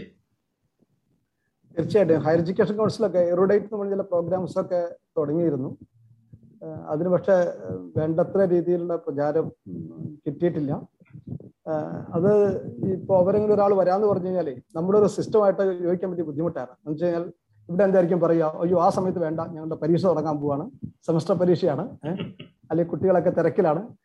എന്നിട്ട് കുട്ടികളൊക്കെ നിർബന്ധിച്ച് മാത്രമേ അതൊക്കെ അതിൽ പലപ്പോഴും എറുഡേറ്റ് എന്നൊക്കെ പറഞ്ഞിട്ട് നോബൽ പ്രൈസ് വിന്നേഴ്സ് അവരെ വിളിച്ചിട്ട് വന്നിട്ട് അതിലേക്ക് കേൾക്കാൻ ആൾക്കാരെ സംഘടിപ്പിക്കാൻ പലർക്കും പ്രയാസപ്പെടുന്ന സന്ദർഭങ്ങളൊക്കെ ഉണ്ടായിട്ടുണ്ട്. അതായത് പറയുന്ന ഈ വലിയ വലിയൊരു പ്രതിഭാശാലിയായിട്ടുള്ള ശാസ്ത്രജ്ഞനെ കൊണ്ടുവരുമ്പോൾ കുട്ടികൾ അതിൽ കുട്ടികൾ തിങ്ങിക്കൂടുന്ന ഒരു സാംസ്കാരിക സാഹചര്യം ഉണ്ടാകും എന്നുള്ള പ്രത്യാശയിൽ നമുക്ക് ഈ ചർച്ച അവസാനിപ്പിക്കാം. Thank you thank you for your quality time Thanu Padmanabhan. ഭാവിയിൽ ജീവിച്ച ഒരാൾ. അന്തരിച്ച ഊർജതന്ത്ര ശാസ്ത്രജ്ഞന് ആദരമർപ്പിച്ചുകൊണ്ടുള്ള ദില്ലി ദലിയുടെ ഈ പോഡ്കാസ്റ്റ് ഇവിടെ സമാപിക്കുന്നു. കേട്ട സുമനസ്സുകൾക്ക് നന്ദി. സ്നേഹപൂർവം. എസ് ഗോപാലകൃഷ്ണൻ.